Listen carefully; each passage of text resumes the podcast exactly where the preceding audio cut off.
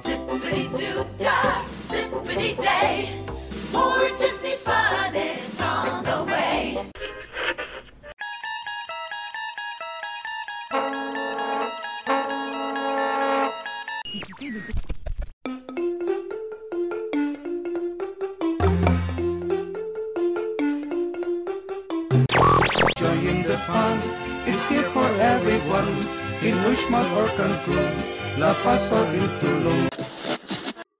Gentlemen, this is our final boarding call, and the doors will be closing soon. W W Radio, your information station. Hello, my friend, and welcome to the WDW Radio Show, your Walt Disney World information station.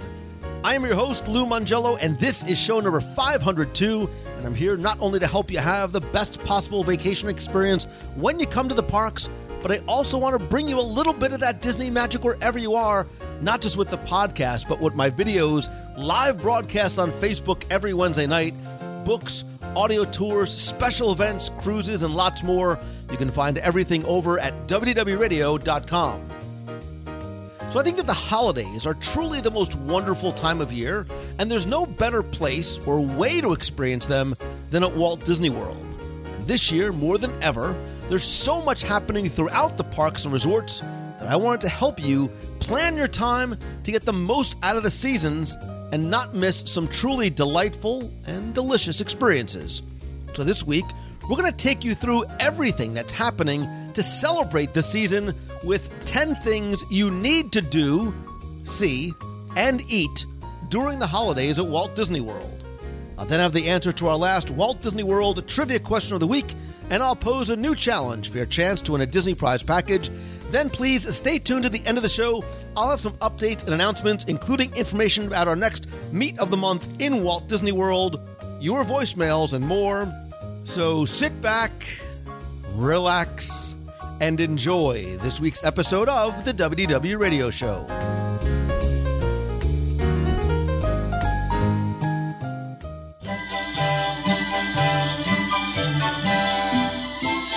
Merry Christmas. Merry Christmas.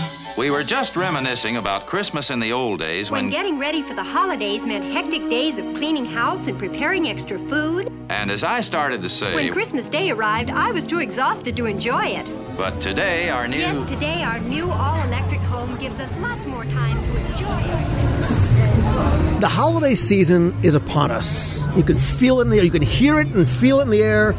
You can also tell when Christmas music starts playing on the radio.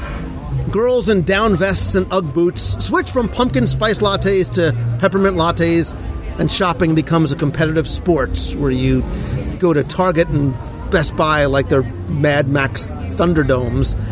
But it's also a season of family, friends, and giving thanks in addition to giving presents. And it's also a time that Walt Disney World transforms to a very special experience and one that I think everybody should enjoy at least once. And by once, I mean as often as possible.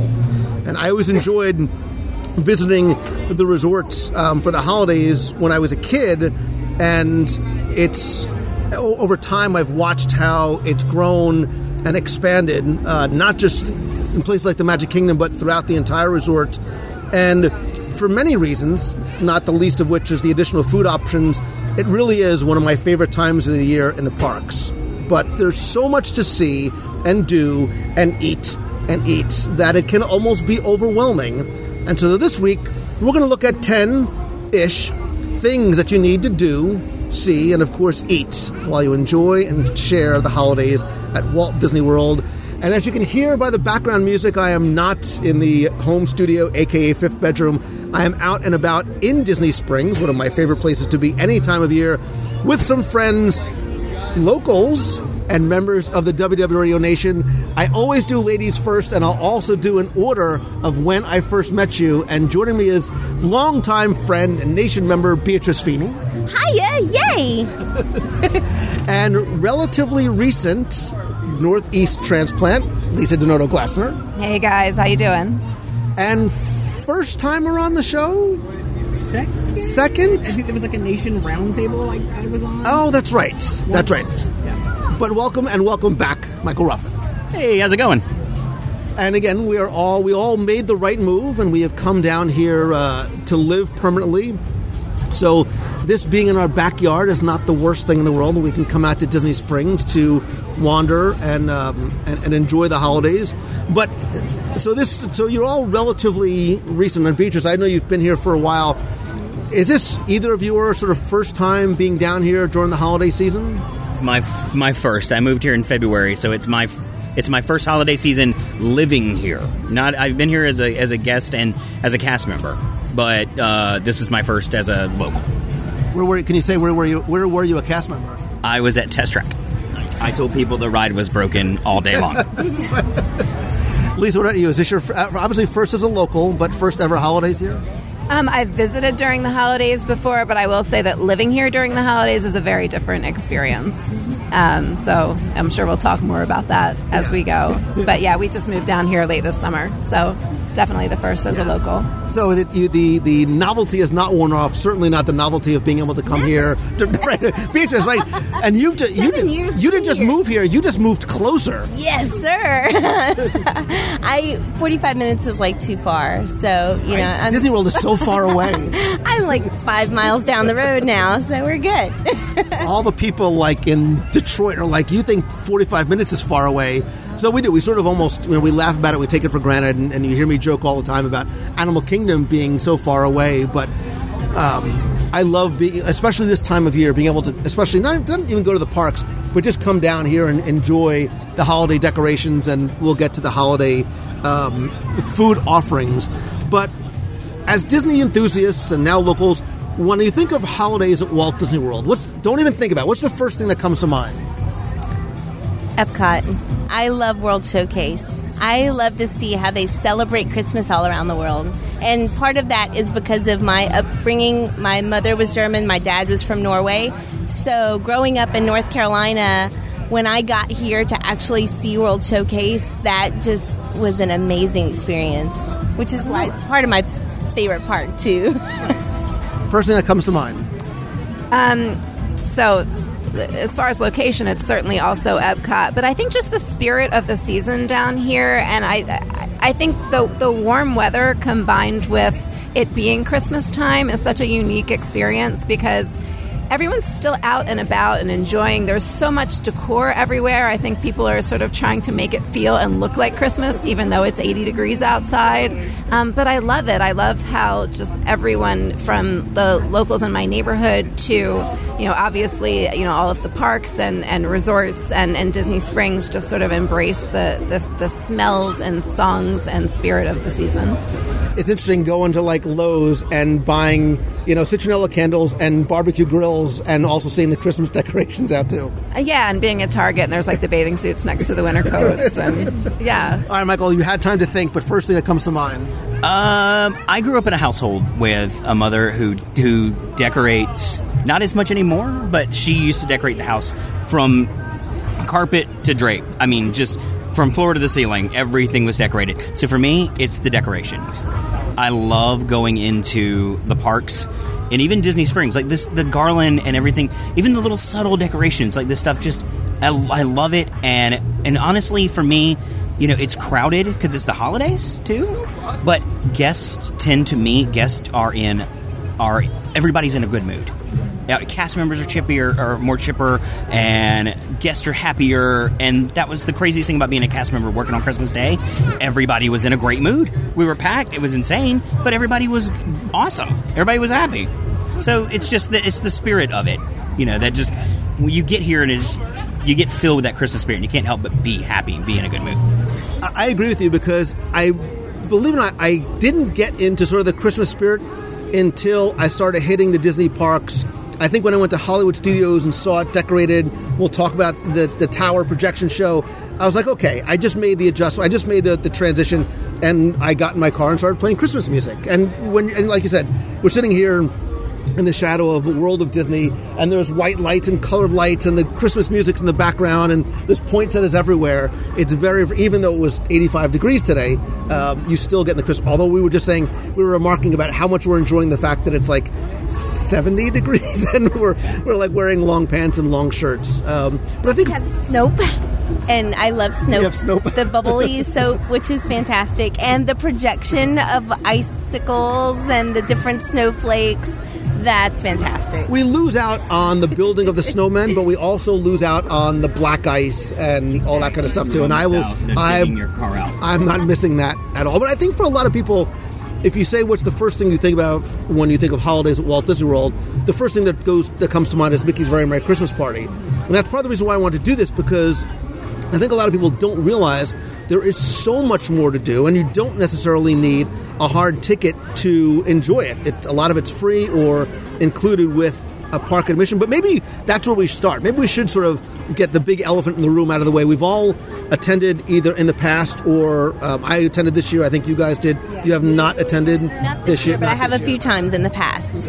So, what is it about Mickey's Very Merry Christmas Party that draws you or draws you back in, other than the fact that your kids beg you to go? So I started thinking about it because I, I kind of pushed it off in my head as the easy choice when I started thinking about this list, and then when I started thinking about it, I had a I have a long list of things at that party that are that are not to be missed. I mean, I do think it's something that you should do at least once. It is pricey. Um, you know, it's you know definitely a big you know a big investment if you're already planning on coming down to Disney for a limited amount of time, but from the which you're already kind of all in, so you might as well. exactly like from you know from this you know just walking down main street and seeing the tree and the decor on main street and just taking that all in to the street performers doing the christmas style stuff um, you know the cookies that they're giving out and the drinks and the the special snacks that yule log is amazing. There is nothing like watching the christmas parade and hearing those toy soldiers march down the street.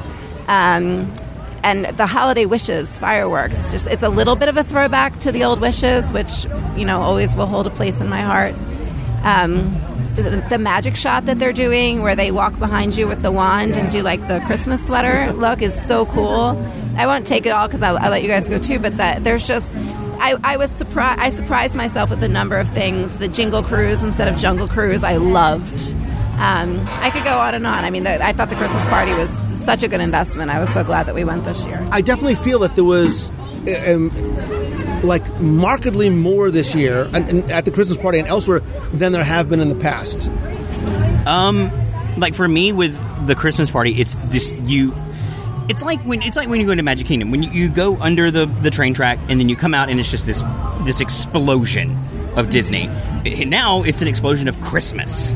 Like you walk in, it's just the lights, the tree. It's just it, you walk. It's like oh my god! Like it's. So I tell people almost like you know it's. I'm happy that it gets dark so early. So if you get to the party at like seven, and you walk under that train track and it's already dark, and you and you get that full bang of Christmas, it's amazing. And so that, for me, that's what I love about the Christmas party.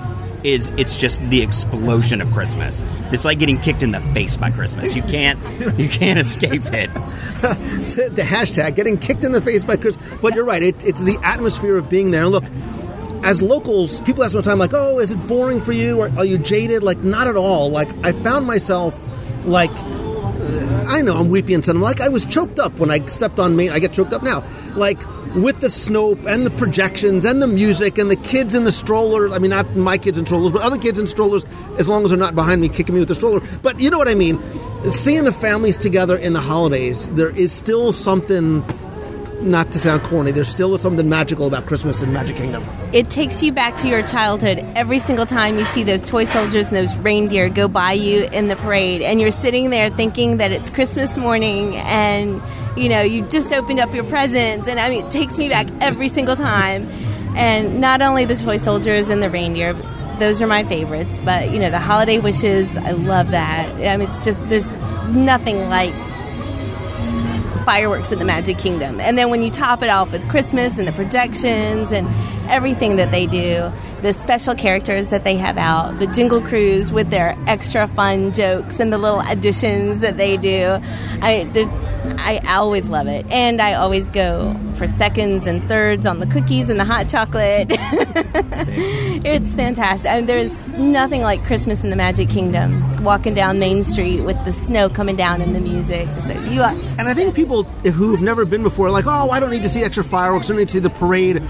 But I think what they don't realize is how much more there is on top of that. So we have one of the guys in front of us. There are three, six, eight different entertainment add-ons just for the Christmas party. There's Mickey's Most Merriest Celebration, which is on the Castle Forecourt stage, a Frozen Holiday Wish, the Once a Christ- the Once Upon a Christmas Time parade, which is my favorite of all, Holiday Wishes, a Totally Tomorrowland Christmas, which is a Christmas party over by the stage, Voice Play over at the Rocket Tower Plaza stage, Club Tinsel, which was so much fun. It was. fun. It was a co- it's a cos. They basically take over cosmic rays with uh, with a Christmas club, and it was it's It was. so much fun. It's like they brought Hunka Bunka Ballroom from Sayreville, New Jersey, and Disneyfied it and put it into um, Cosmic Ray's. And like you said, Beatrice, there's lots of character appearances too. And in the past, people are like, oh, yeah, you get a little bit of hot chocolate, you get the same cookies everywhere. This year, there are one, two, three, four, five, six, seven, eight, seven different holiday treats, not including the holidays, the special specialty foods. So depending on where you go, you get a different treat. So I literally grazed my way around the Christmas party at Tortuga Tavern. I was so thrilled with the snowman soft pretzel. They also have snow cones, ginger molasses cookies at Liberty Square ticket office with eggnog, Pete's silly si- Pete's I can never say it silly side show, peppermint crunch cookie and Nestle Nesquik. The Village House had uh, a variety of holiday favorites. That was the secret place to go to. Uh, the Friar's Nook had silky smooth Dove chocolate and sparkling cider. Cosmic Ray's had snickerdoodle cookies and hot chocolate. And Auntie Gravity's had Santa Claus cookies and snow cones. Which was your favorite or favorites of the holiday treats? Because this was, I didn't know this, that there were all these new things. And I heard the angels sing when I walked in because I was like, forget Jingle Cruise. We need to hit all the treats. So mine was on the bottom part of the, the list, that Yule log. There is a Yule log that is chocolate with chocolate ganache at Pecos Bill. That is amazing. And then there's another Yule log at the bakery that's like a white chocolate with a raspberry ganache filling or raspberry mousse. So those those are you pay for those desserts, correct? Yeah, those sorry, are okay. yes. They, yeah, they are paid desserts. Right, Um, all the so the cookies, everything in the holiday treats is included, but there are some specialty foods. But I would definitely splurge on a Yule log if you're, you know, if, if you're a fan. Um, they the the white chocolate with the raspberry filling was was killer, killer. How did I miss that? I was so full. I won't. I won't tell you my favorite cookie yet to spoil it, but I think I had about 19 glasses of apple juice. Another good thing about it is knowing where everything is. If you're sensitive to a certain type of food or ingredient, you know where to avoid or where to go. Mostly where to go. And See, in being a local, like one of the last things I do is grab a map. So I'm just it's in my brain to just start heading where I'm going. Like for me with the special characters, when I got to when I got to Magic Kingdom, I knew exactly where I was going, which was I wanted to go to Storybook Circus to get in line for the dwarves. Because you can get all seven dwarves, but if you don't get there at like five thirty, you're gonna wait like two hours. So um, the dwarves are a big draw. Like for the Run Disney races and for this, like they're huge. Yeah. it I got there at five thirty and I still waited an hour to get them. Yeah. Your picture was amazing. It was It's my so Christmas good. card this year. it is my Christmas card this year. So, uh, but uh, I so I had to go. I had to go all the way back and get a map so that I could find where everything was. Me, I loved the peppermint crunch at uh, Pete's Silly Sideshow. I went back like seven times, something like that. So I'm not normally a peppermint, but I agree with you. I loved it. But if you go to Pino- so here's the, the secret tip: if you go to Pinocchio Village House, they have like three or four different cookies and like three or four different drinks too. So that's why I made my kids get up and get me 17 glasses of apple Yeah, cider. I went to the Village House, but I got, I believe, I got one of the ginger molasses that's at uh, where was that? Liberty Square, because that's definitely what that was. And the other one was like a like a classic, just Christmas sugar cookie. And I was like, there's something like you know people get that, and a lot of people would think, oh, this is just kind of bland. And for me, it's like this is classic. This is Pillsbury cut, you know, off the roll. and it's different when you eat it in Disney World and you're in Magic Kingdom. Yeah. it was great. I loved it. But I thought the um, I thought the snowman soft pretzel was a a nice addition too, as somebody who enjoys a little bit of savory with his with his sweet.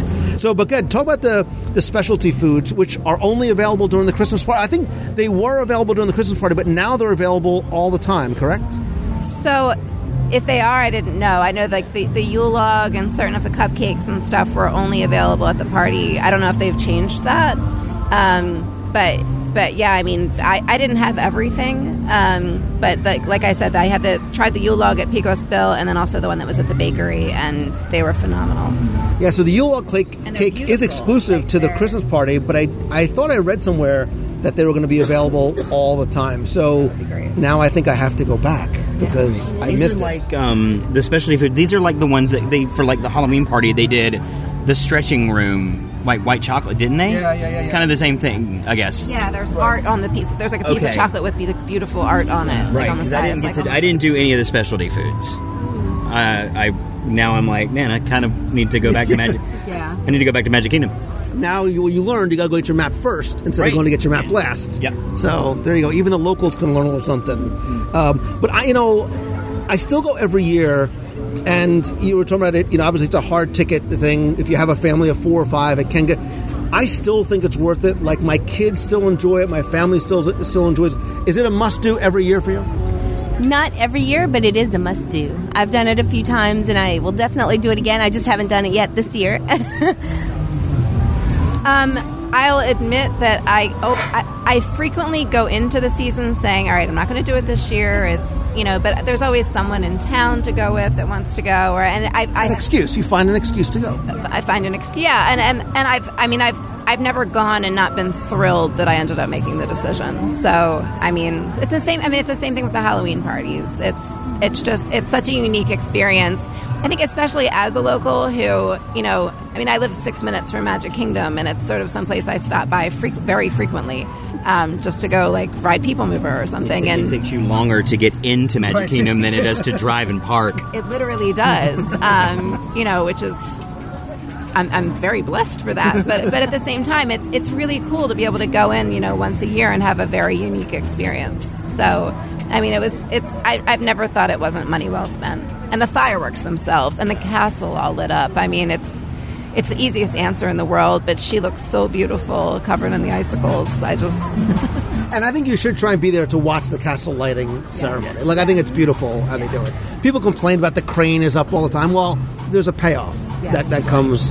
Um, and I love the fact that that the party runs from this year. It ran from the 9th through December 22nd. So even if you're not here exactly at Christmas time, you still have an opportunity to see it. visiting that you can you know i- i- if you're you know if you're coming with your family and you're only able to come you know the beginning of november you still can have that experience And I think something uh, this you might be able to give me a straight answer on this. I have heard whispers that the week of, like I guess the week of, or the day, like days leading up to Christmas, they will run Once Upon a Christmas Time during the day. That's what I have heard, and I'm like, I've never heard of them doing that before. Maybe that's new this year. I have seen it outside of the Christmas party and outside of Christmas Day. Right, right. Um, but it was it was very close to Christmas time, and it was a weekend day. Like but, it'll um, run instead of Festival of Fantasy, I guess. I, I don't know. So It did that. Day. Okay, uh, Right, because the trade-off is it may be a little crowded during that week of Christmas and New Year. Like, just a wee bit. I get this question all the time. Like, hey, my family's thinking about coming down to Disney World for the first time during Christmas and New Year. What do you think? I'm like, bring your patience. That's all I can tell you is bring your patience. So, good luck. all right. So, in addition, me. all right. So the Christmas party, we agree. It it's quintessential Disney. It's a must-do if you can do it. But sort of go around. What are some of the other, or what individually? What is like another must-do for you during the holidays? so i'm going to avoid my easiest answer because I'm, I'm sure we'll get to epcot but you know, I, I think that especially if you're traveling and you're not used to budgeting a lot of time off uh, out of the parks, um, if, if you're traveling down this time of year, I mean, I think you know, absolutely budget time for visiting the various resorts, and you know, you you could spend a day just doing a monorail crawl and seeing you know the gingerbread houses and trees and other decor at the Grand Floridian and the Polynesian contemporary. Um, I love going to Fort Wilderness and just walking around and seeing all of the golf carts and what people have done with their RVs with decor. Um, and it, Boardwalk has great setups. Um, you know, I could go on and on. I mean, they you know they have the marshmallow toasting every night, but doing it with your kids around this time of the year is is really special. Um, there's some special food stuff that they're doing, like they've got the frozen apple cider and the frozen hot chocolate um, at the Contemporary and the Grand Floridian at their gingerbread displays. Um, I mean, I could go on and on about just you know uh, everything there is to see at the resorts this time of year. But as somebody who doesn't normally budget time to resort hop, when I was traveling here as a vacationer, I would definitely recommend you know setting aside you know at least a part of a day to, to check out what what the resorts have going on. I mean, I think you can almost do a, a gingerbread house crawl because there are so many. I think We did. people think gingerbread house are like they go right to Grand Floridian, which is beautiful. It's ten thousand or so pieces of gingerbread. To watch the time lapse how they put it together is uh, amazing. This year, um, they have a special. Um, they have they have decorating demonstrations. They have a special for pin collectors. They have a gingerbread house pin themed after Mary Poppins. Um, but in addition to that, there's also the hu- that like it is a if you're a child, it's a life size carousel at Beach Club, which I haven't seen yet. New this year at Contemporary on the third floor is a Cinderella Castle decorated Mary Blair style with a sort of "It's a Small World" backdrop. Have you seen it at Contemporary? It's beautiful. I mean, it's it's if you're going in expecting the Grand Floridian's gingerbread house, it's it's not that. It's a very different style. It's more of a flat style, but it's if you appreciate Mary Blair's style of art, it's that's exactly what it is. It's the you know the Cinderella and Prince Charming. Um, you know, char- characters. There's there's a ton of hidden Mickey's in the um, the gingerbread house itself, which my kids had a blast looking for. Um, and then you can buy like you can buy the shingle with the Cinderella shoe on it and some other treats right there. Shingle and a nice cup of coffee is is And it's 18 feet tall, right there by the mural. So you've got the Mary Blair inspired mural along with this amazing gingerbread house that you can buy a piece of, which is awesome. Well, and one of the other ones I think that you should go see. So we were saying earlier that Disney's Animal Kingdom right now doesn't have a lot for the holidays. But one thing they do have is they have a gingerbread African-inspired marketplace. And you said, Beatrice, it's like a three-foot long gingerbread roll. Yes, it's You had me at dark chocolate. That was the only thing I heard. five pounds of dark chocolate. I want to eat this thing. It's amazing. I know. It's there through January 2nd, but it's the second year they've done this, and it's pretty cool. So it's something that you could easily miss because a lot of people don't look for things in Animal Kingdom. There's also the Capitol building, which I think a lot of people don't realize is if you go over to American Adventure, they have a, a replica of the Capitol building made out of 50 pounds of gingerbread and 20 pounds of icing. And new this year, right over there, and we're going to go see it as soon as we're done, is the gingerbread Disney Springs icon at Amorette's Patisserie. And have any, has any of you seen that yet? I've seen, yeah, they have it, it- that, and they have some gorgeous desserts over there that we should definitely check out. Yeah, I mean, I listen. My art, my choice to be next to the Daily Poutine and Amorette's is incredibly deliberate. I, I talked about the music and the ambiance, but really, I'm just here for the food.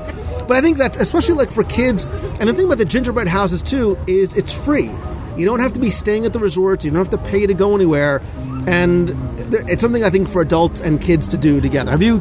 Is that something you try and do every year, or I have never seen the gingerbread houses. That's something brand new for me to do this year. Come on, It is something brand, and I'm saving it.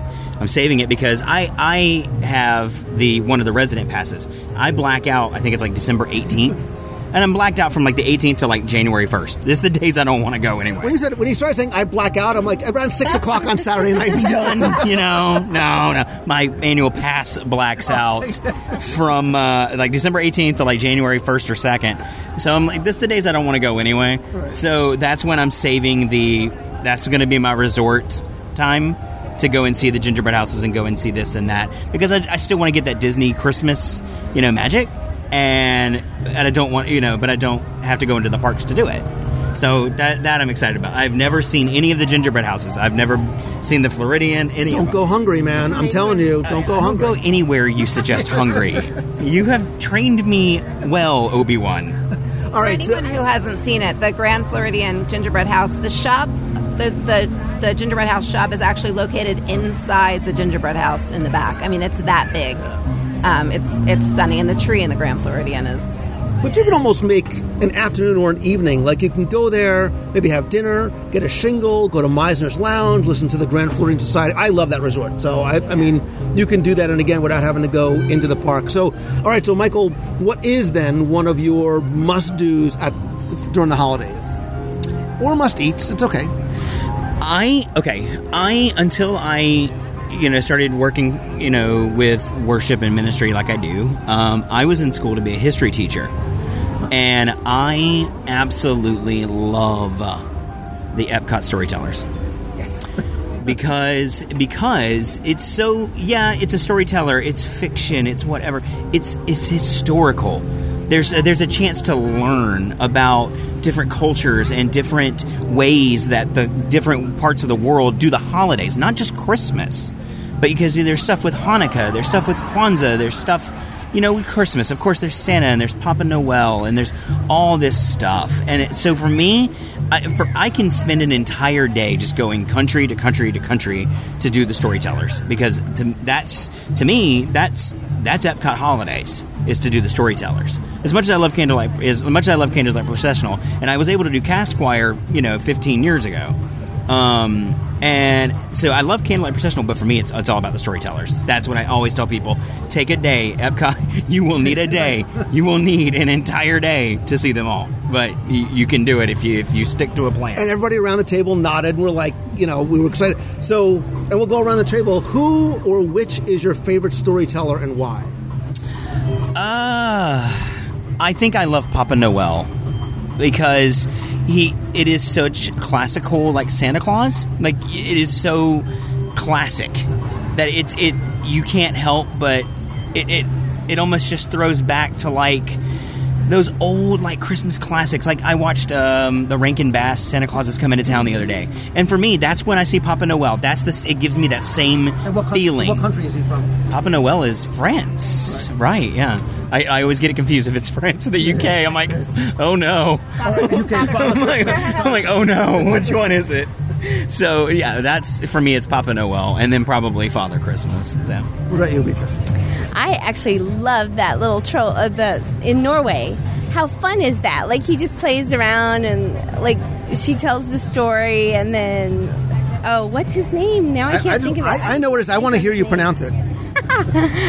it's like Julenissen, or like I'm sitting here like trying to remember what his name is. Your mother is Norwegian. Was your father? Somebody's Norwegian. was yeah, and I totally blanked out on his name right as I was about to say it. You can hear him yelling at you now. Like, how do you not know how to pronounce it? I know Julenissen. Julenissen? Something like that. It's a Christmas melody.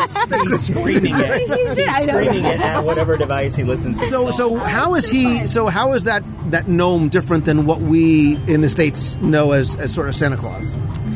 it to me it was just i never heard the story from my parents because my dad actually grew up here but just the fact of knowing like you know the pickle in germany and like all the different traditions and everything you know from hearing from my parents what they thought it was or how they experienced it. My mother grew up in germany so to hear how she experienced it versus you know coming here and seeing the Christmas tree here and like the little story of the pickle and um, the pickle is supposed to be a good luck charm. Did you know like if you give someone a little pickle, basically it teaches the children to find the pickle when they first. It's the last ornament they put on the tree. And when the children get up in the morning, they're supposed to, the first child that finds the pickle gets an extra present because they were taught to find the beauty and the ornaments and everything and not just run to see what Santa got them. And is it true that the pickle tradition started? It's a German tradition, but it started in the United States. Yeah. Yeah. Yeah, because my mother was like, I never did that when I was a kid. but I always loved it just because when I came here and learned it, I like taught it to her. So I felt like that was special. and they always sell, if you go to Germany, the, the German they have sell the pickle ornaments year round. What's your favorite? Um, so I, I, I mean, I definitely have an honorable mention, but my favorite is the Daruma vendor. I mean, I, I, I had a feeling. my, my, I mean, my heart obviously is with Japan. I love everything about it, and it's Japan is just it's so fascinating the way they meld pretty seamlessly. Like I, I'm going to get this wrong because it's been a long time, but uh, Shintoism, Buddhism, and Christianity are are sort of coexist in Japan. Um, and I think the saying is I'm going to get this wrong, but you're you're born you're you're Shinto when you're born, you're a Christian throughout your life, and you're Buddhist when you pass. Um, and it and it, and it is sort of a seamless web like that. And, and there's a huge amount of Buddhist influence in the Daruma dolls um, and the story behind that.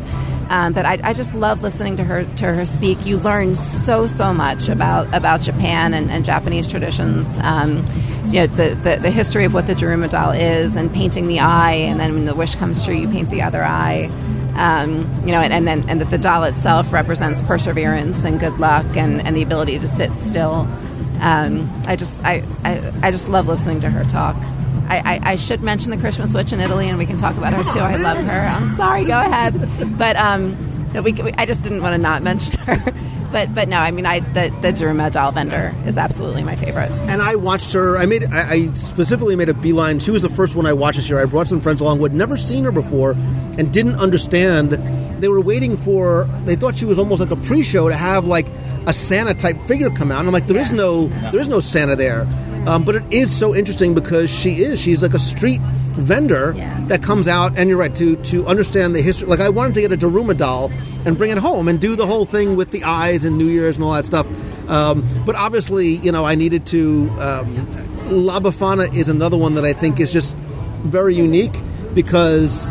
Um, there's gnomes and but she she's literally like somebody that would have been at my grandmother's house like like downstairs in the basement around the table of 25 people in Brooklyn um, but she's a witch. She's a good natured witch that, like Santa, breaks into your house. Um, but it's such a fascinating story because I think so many people figure, oh, you know, it's uh, Italy must be the same. They must have a Santa Claus, and, and it's not. It's completely different. And I think you're right. I think what I like about the storytellers is the educational opportunity, not just for us as adults, but when you bring your kids and they watch and you you know I always encourage my kids to ask questions. You know whether it's asking questions of the storyteller or asking questions of us later, so that there is a takeaway for them as well. Um, so I think the, I think they're fascinating too, and, and That's why I think with with the, with the festivals that we do, you know, um, with like Festival of the Arts and Flower and Garden, they all have uh, like the scavenger hunt, and like I think Flower and Garden has the Easter egg hunt. I think there should be some type. Is there? A, Oh, is there? A new, haven't been to is there? yet. Okay, I've not been to Epcot yet this year, so I, I think I, I love. spoiler alert! I love that there is a okay. Then I love that there is a uh, like a scavenger hunt. Like kids like questions that kids can answer about the storytellers, and maybe they get something for getting their answers correct or something. That way, the kid, you know, it keeps the kids entertained. There's there's an incentive to to really pay attention and learn. You know, so, And I think almost just visiting the storytellers and getting like a picture with one is sort of like a scavenger hunt. Anybody can. You don't need to buy a map to do it. You can say, all right, we want to try over the next you know two days to see all the storytellers, to hear the stories, and to get a picture with the kids with it. Uh, but so you mentioned it, and I think this is something else that's neat. We've seen it at Festival of the Arts. We've seen it during Easter time. They do have a, a scavenger hunt you can purchase. I think it's seven dollars, something like that. Yeah. seven now. It was. Yeah, it's seven dollars. It's the Chip 'n' Dale um, Christmas tree spree. Okay. So, yeah, it's it's like seven dollars. It's really really reasonable, and there's just these Chip 'n' Dales sort of hidden around the various countries. Um, I know you can like talk to the cast members, and they'll kind of give you friendly clues to help out along the way. Um, and then once you complete it, there's a pin set I think that you get for for finishing it. It's fun in itself, and it's also just a really good way. I mean, my kids love World Showcase, but they're four and seven, you know. So to to take them, you know, and spend a day in World Showcase, it's just it's happy. If it's it's it's a really nice way to keep your kids engaged throughout a day in World Showcase. Um, you know, when their attention spans might otherwise fall off a little bit sooner than the adults would. So I love that they're incorporating these scavenger hunts into the various festivals, including Because as adults, we use World Showcase as our own personal scavenger hunt, whether we're eating around the world, whether some people are partaking of the beverages around the world or the storytellers around the world. So I think you're right. It's something fun for kids to keep them occupied. It's a, it's a learning opportunity. It brings you into locations that I think you wouldn't go into otherwise, which is what I really like about that. I see all too often people walking around the promenade, they look down at their map, they say, oh, there's no attraction, there's no nothing, there's no character in there, and they walk by Morocco or they walk by Japan, and they, especially Morocco, I think it's it's the, the redheaded stepchild of the pavilions, and I, and I mean that half jokingly because so many people don't go all the way into the back by restaurant Marrakesh. There's all there's plaques everywhere, and there's a lot of stories to, to learn from there. So commissioned it, right? The king, Yeah. the king. That was the, the one country I think where the the the, the king of Morocco had a had a real role in you know obviously not designing it himself, but but, but approving the the. and he sent over 20 some odd Malims to come over and do all the design. And so it- it's incredibly. And again, Morocco is one of those places that most of us probably will never get to, so that's as close as we're going to go get to. I still haven't done a live dining review of Restaurant Marrakesh yet either. Interesting. All right, so Michael's raising his hand. so that's all right. So Beatrice, what for you is one of your your must dos? Definitely always look at the um, Christmas display. Well, actually, I call it Christmas display. The train in Germany because they do add little Christmas parts to it. So definitely look for the Christmas in that. Um, my most favorite, always must do, is resort hopping, and it's I always split it though because I do the monorail, I do like the Grand Floridian and Contemporary at one point, but then I also do the yacht and beach club and boardwalk and swan and dolphin, and we haven't. The yacht club has a train. The beach club has this amazing carousel that's life size that actually rotates around and they always post how much of everything they put in there it always just amazes me how many pounds of chocolate and how many pounds of everything they put into those displays so like that's one thing that gets to me um, the sleigh ride at fort wilderness I love the sleigh ride. You actually get to ride a sleigh for 25 minutes around and see all the Christmas decor in the campground. So, and there's also a horse and carriage ride at Port Orleans Riverside. So that's a beautiful Christmas decoration. So definitely take time, and I split it, but I definitely do like the monorail resorts one time. I'll do the the Epcot resorts one time and do all that. Um, I'll do like a Christmas tree hunt. I have all sorts of little. but you do. But that's the thing. Like you can make your own sort of adventures out of these things. And I'm really happy you mentioned Fort Wilderness and the sleigh rides because I think those are very far off the radar unless you're staying at Fort Wilderness. I will tell you one of my favorite things to do every year. I'm going to do it in the next couple of weeks. Is on a Wednesday night for a live show. We go to Fort Wilderness. We rent a golf cart and we drive around looking at all the because it is like the the the way that Fort Wilderness is decorated, not by Disney, but by the the, the, the residents of the Fort. They have their own little tree trails. They have all these blow up decors, and you can spend an evening just sort of walking. I, I wouldn't recommend walking. Rent the golf cart, especially if you have kids. You can fit four or maybe squeeze squeeze five on there, but. Some people hand out candy canes, and there's food, and there's music. Golf um, carts are decked out. yeah. People deck out their golf carts, and there's a parade of golf carts at some point that's so much fun to watch.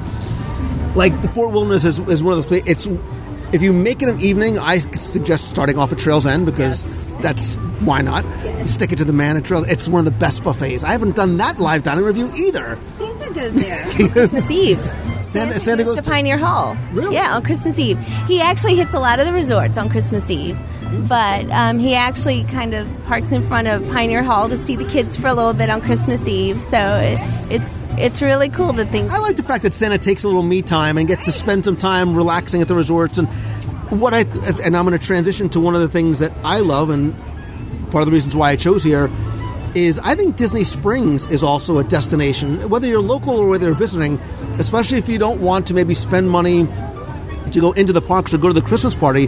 There's a lot of stuff to see and do here, and I know you're probably thinking he's going to talk about the Christmas tree trail, but what I think is something new this year is there is actually a character breakfast with Santa and Mrs. Claus at T Rex Cafe. right? I think we need to do that. Um, it's on select days in December. I'm quickly looking to try and see what days it is. But how cool would it be to have breakfast with Santa in the the, the ice room at T Rex Cafe? I yeah, I'm in. I, yeah, I, I've never been to T Rex. What? I've never been. Every time I walk by it, I'm like, ugh, it's so crowded. There's so many people. My my child, I need I need to take you, and we need to eat together I, a lot. I, I, have told you. I, why do you think I always volunteer as tribute for these things? There's nothing quite like sitting in that ice room and watching your food appetizingly turn from red to blue. and then going out into the sun and trying to have your everything looks orange when you come outside. But uh, Disney Springs has a ton of stuff to do. And actually, when you park at the lime or orange garage, you can pick up a monthly um, calendar that has all the different activities. Um, one of the things, Lisa, we did with our families was we did the Christmas tree trail, which runs every day from about 10 or noon to about 10 p.m. And I think this year there's 25 trees. There's 10 new trees, all inspired by different characters or stories.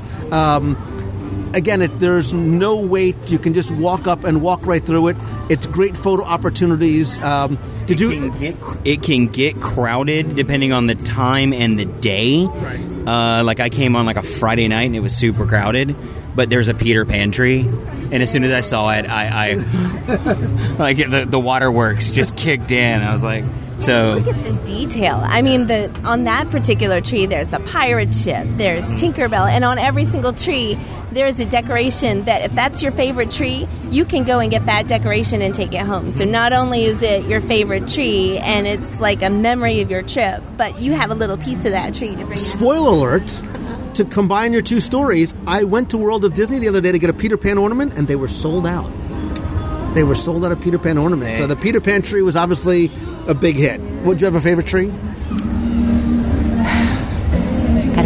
I, I mean, I, I loved the Rapunzel tree. I thought the villains tree was just very, very unique. Um, I just, I mean, Peter Pan, obviously. Um, but no, I mean, we, we were there like on a Sunday afternoon, and it wasn't that crowded at all. Um, as you're going, another thing that's nice is Santa is in there, and the way that they do it is you kind of you get a pass, and they tell you when to come back. So if you, if, I mean, if you can swing it, you can kind of go in and go to Santa and get your pass, and then sort of pass the time that you're waiting inside of, you know, seeing seeing all of these different gorgeous, gorgeous trees. Um, definitely bring your wallet because you are going to see decorations that that you want. There's a tree at the very end that's just decked out in like every ornament you could possibly daydream about. There's haunted mansion ornaments and just you're, you're gonna you're gonna have a list to, to go pick And not too surprisingly, Once Upon a Christmas store is right around the corner. Right there, right. um, but I think it's really cool how they do the Santa Chalet, and I think it's new this year where it is and the way they do it. Because what you do is you go, in order to meet Santa Claus, you don't wait in a in a queue. You check in at the podium. You give your mobile your your cell phone number to one of his little elves. Go out, you shop, eat, eat a little bit more, and then they'll get a text message giving you sort of a 10 minute window to come back. Rather than because in years past the line for santa was like the line for santa. Last year they gave out buzzers because they gave out like little restaurant pagers. Because we we came in September and there was a there were they were out of buzzers. There was we were here during free dining, so um, that's just always a crazy time. So it's um, you got a restaurant pager and you came back. And he, the location was different. I'm trying to remember exactly where he was last year, but this year he's at the end of the Christmas tree trail. So honestly, what you can do is you go in and give up your number, and then make your way backwards through Christmas Tree Trail, and depending on how fast you go, you might not get very far before you come back. Because they post the wait time on the outside of the Santa's Village um, to tell you uh, uh, roughly about how long. When I went the night I went to the Christmas tree, it was 150 minutes. But that week, I, I noticed the the Sunday afternoon that we were there, which was you would expect it to be you know pretty pretty full. It was a thirty minute wait, so it's not always terrible. but you know the, the, the christmas tree trail the, the kid i mean we have kids of different ages but they all enjoy it whether they're trying to spot you know the characters or look for their favorite ornaments um, it snows during, on the christmas tree trail which is nice you mentioned Snoap before um, but uh, there's other things to do and see, and obviously eat down here as well. There's actually a Stitches holiday gift hunt, which is at the. I want to go into World Disney when we're done here and try it out. You can. You need to find Stitch in a scavenger hunt throughout Disney Springs. Once your the mission's complete, you visit one of four different redemption centers to get a festive surprise. And I don't know what that festive surprise is, but I hope it's delicious. We might have to do it just to see. Stitch, so you're not really sure if you want it or not. You're like, Um, there's also a lot of special events in a number of different stores, depending on when you go. There's trunk shows and holiday releases. Again, Breakfast with Santa at T Rex, I just looked, takes place from 8 to 10 a.m. on December 2nd, 3rd, 9th, 10th, 16th, and 17th. So there's only six days to do it. You can call 407 WDW Dine. There's also a lot of artist appearances throughout here as well. And they give you a little calendar inside so you can see what other special events are going on, like National Cocoa Day, National Cupcake Day, National Hamburger Day. Hello, Deluxe Burger. Sock Day. National Sock Day. What? um, but it's you know it's neat, and there's a lot of stuff going on. Obviously, the Void, the Star Wars experience is, is going to open up here next week, so I'm looking forward to check it out. Um, but again, just the music. The, I loved. I love, love, love the live entertainment down here. Um, one of my favorites. So we're right by one of the living statues in front of Amorette. I love the strolling piano, the rolling piano. Uh, I just think, and I think that's new. This or last year was the first time I know one of the performers. But you talk about an unsuspect, unexpected surprise for guests as he or she comes rolling up. I think that's really neat. That is awesome. I love it. Um, another thing to think about this year, if you're coming, um, Cirque du Soleil is going to be ending very soon, so try to fit that in if you want to see that. Have you ever seen it before? I have not seen La Nouba. You've not seen- have you seen La Nouba? I have not. What? As I'm checking over here. Oh my! You're choking because you haven't seen La Nouba. Um, I, I've seen it a number of times. I saw it. I took my son last year. Um, I love I, I love Cirque shows. I've seen a lot in in Las Vegas. Um, I think this one is it's ready for retirement. Have you ever have you ever seen a Cirque show at all? No. And is he, I'm yes, you- dying. Vegas. Vegas. Do I ask which ones you seen? Very different, yeah. Um, but uh, you know, I, I I would love to see a Cirque show return. Maybe integrating some Disney IP, some Disney characters in there, because I think it'll be a much bigger attractor for, for families to know that Baymax, Olaf, Peter Pan, Spider Spider Man would be amazing, right? Right? Ah, I see what you did there. It would be amazing. Cirque show. Yeah, right? I what I would love to see because I'm a theater kid. I've done almost 20 years of musical theater. Um, I would love to see, and I know we're getting the theater in, in Magic Kingdom coming sometime. Um, I would love to see with with stuff like you know you've got Frozen that's getting ready to go to Broadway. You've got Tarzan. Uh, Hunchback got an amazing new treatment a few years ago. Disney the the Disney on Broadway has an amazing talent. I would love to see that become a rotating Disney on like Disney Broadway style house where that's what it's it's always changing. Like oh, for you know from February to May, it's this show, and then from this, or even better, put something the original, like a, a, a new Disney original show, uh, Disney Broadway in that theater, and make that where it stands. You know that way when you're here, it's like like like like La Nouba. If you want to see it, you've got to come here to see it. Right, because we're locals, but there are some people that you know the average trip is once every three to five years, having something that's there all the time. But I also do like, and maybe this is because we're local, I like the idea of sort of a show that rotates through. You could have Disney on Ice, you could have the Marvel show, you could have a Frozen show. Um, so there's always a little bit something new. I, I this is me speculating. I think that section, I think the the west side of Disney Springs is next to get a little more TLC and little pixie dust sprinkling beyond NBA experience. I think the next 18 months there are going to be very interesting. So, uh, anything else in Disney Springs that we missed or that you need to do here? I think that's. I think we pretty much covered a lot. But like you, I just say, it. like before you guys got here, I was just wandering around. I wasn't grazing. I thought about it, but it was just. It was so nice to be able to get, like we, what, like we prefaced the segment by saying that spirit of the holidays without having to go into a theme park. So, what? I actually loved when I got here tonight to take a photo of like the Christmas tree, the balloon, the food trucks. I was like, this is Disney magic right here. You know, it's a beautiful moonlit night, you know, like full moon. It was just a gorgeous temperature. I mean, there's nothing better than to just be here. So This is like this is a night that people move to Florida for. The weather's perfect, the holiday decorations, it's not very crowded, and there's poutine like steps away. I'm like, is it? I mean, it's a uh, you have a dopey in January. I have the 5K. Is it too early to carb load? Because No. there's routine right there. Michael, my son, you should be carb loading all year long. So, um, training runs need fuel. I know. training runs. I was thinking Netflix. All right, so, um, all right, Lisa, what what is next on your must-do list? Um, I could go in two directions. All right, I'm going to go to Hollywood Studios because we haven't been there yet. I want to go back to Epcot, but I think we're saving. Ep- we'll save Epcot for Yeah, for last because that's the big. so I mean, I think sort of to take a step back, Hollywood Studios at this time of year, and this is in part speaking as a new local, sort of enjoying the novelty of the holidays in Florida. But if you want to be like punched in the face by like the irony of celebrating Christmas in Central Florida, go to Hollywood Studios. I mean, I think I, I posted a picture yesterday um, when we went we went over there in the morning spontaneously of just looking down the main drag at the, the rows of palm trees and the Christmas decor.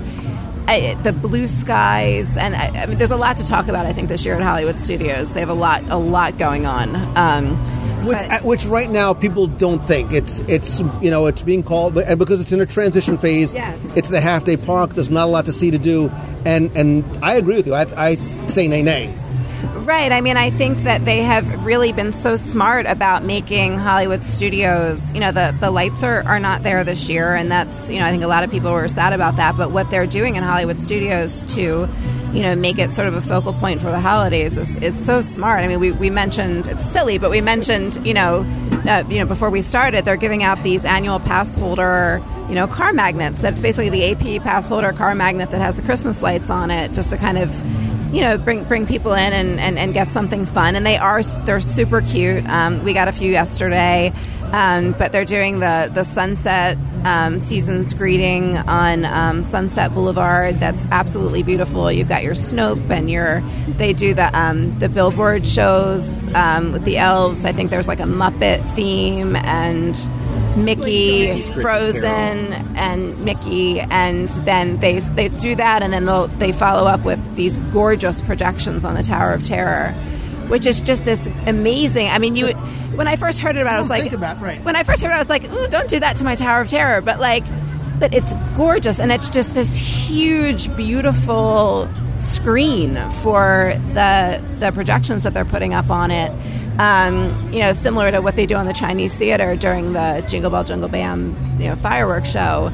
There are these, you know, these these these beautiful sort of building facades that are available in Hollywood studios that I love to see them making use of um, with these new projection shows that they're integrating into the the you know the fireworks show obviously there, and then what they're doing on Sunset Boulevard. I, I think Sunset Boulevard is beautiful in and of itself at night, and I love the their their vintage looking um, uh, decorations that sort of hang from Yeah. all of the lights. lights. Now with the falling Snoap and the the the, um, the billboards, the music is beautiful. I love this. I think there's four different orchestral arrangements that they created just for it. Um, again, I think it said Mickey, Toy Story, Frozen, Muppets. Muppets and Prep and Landing.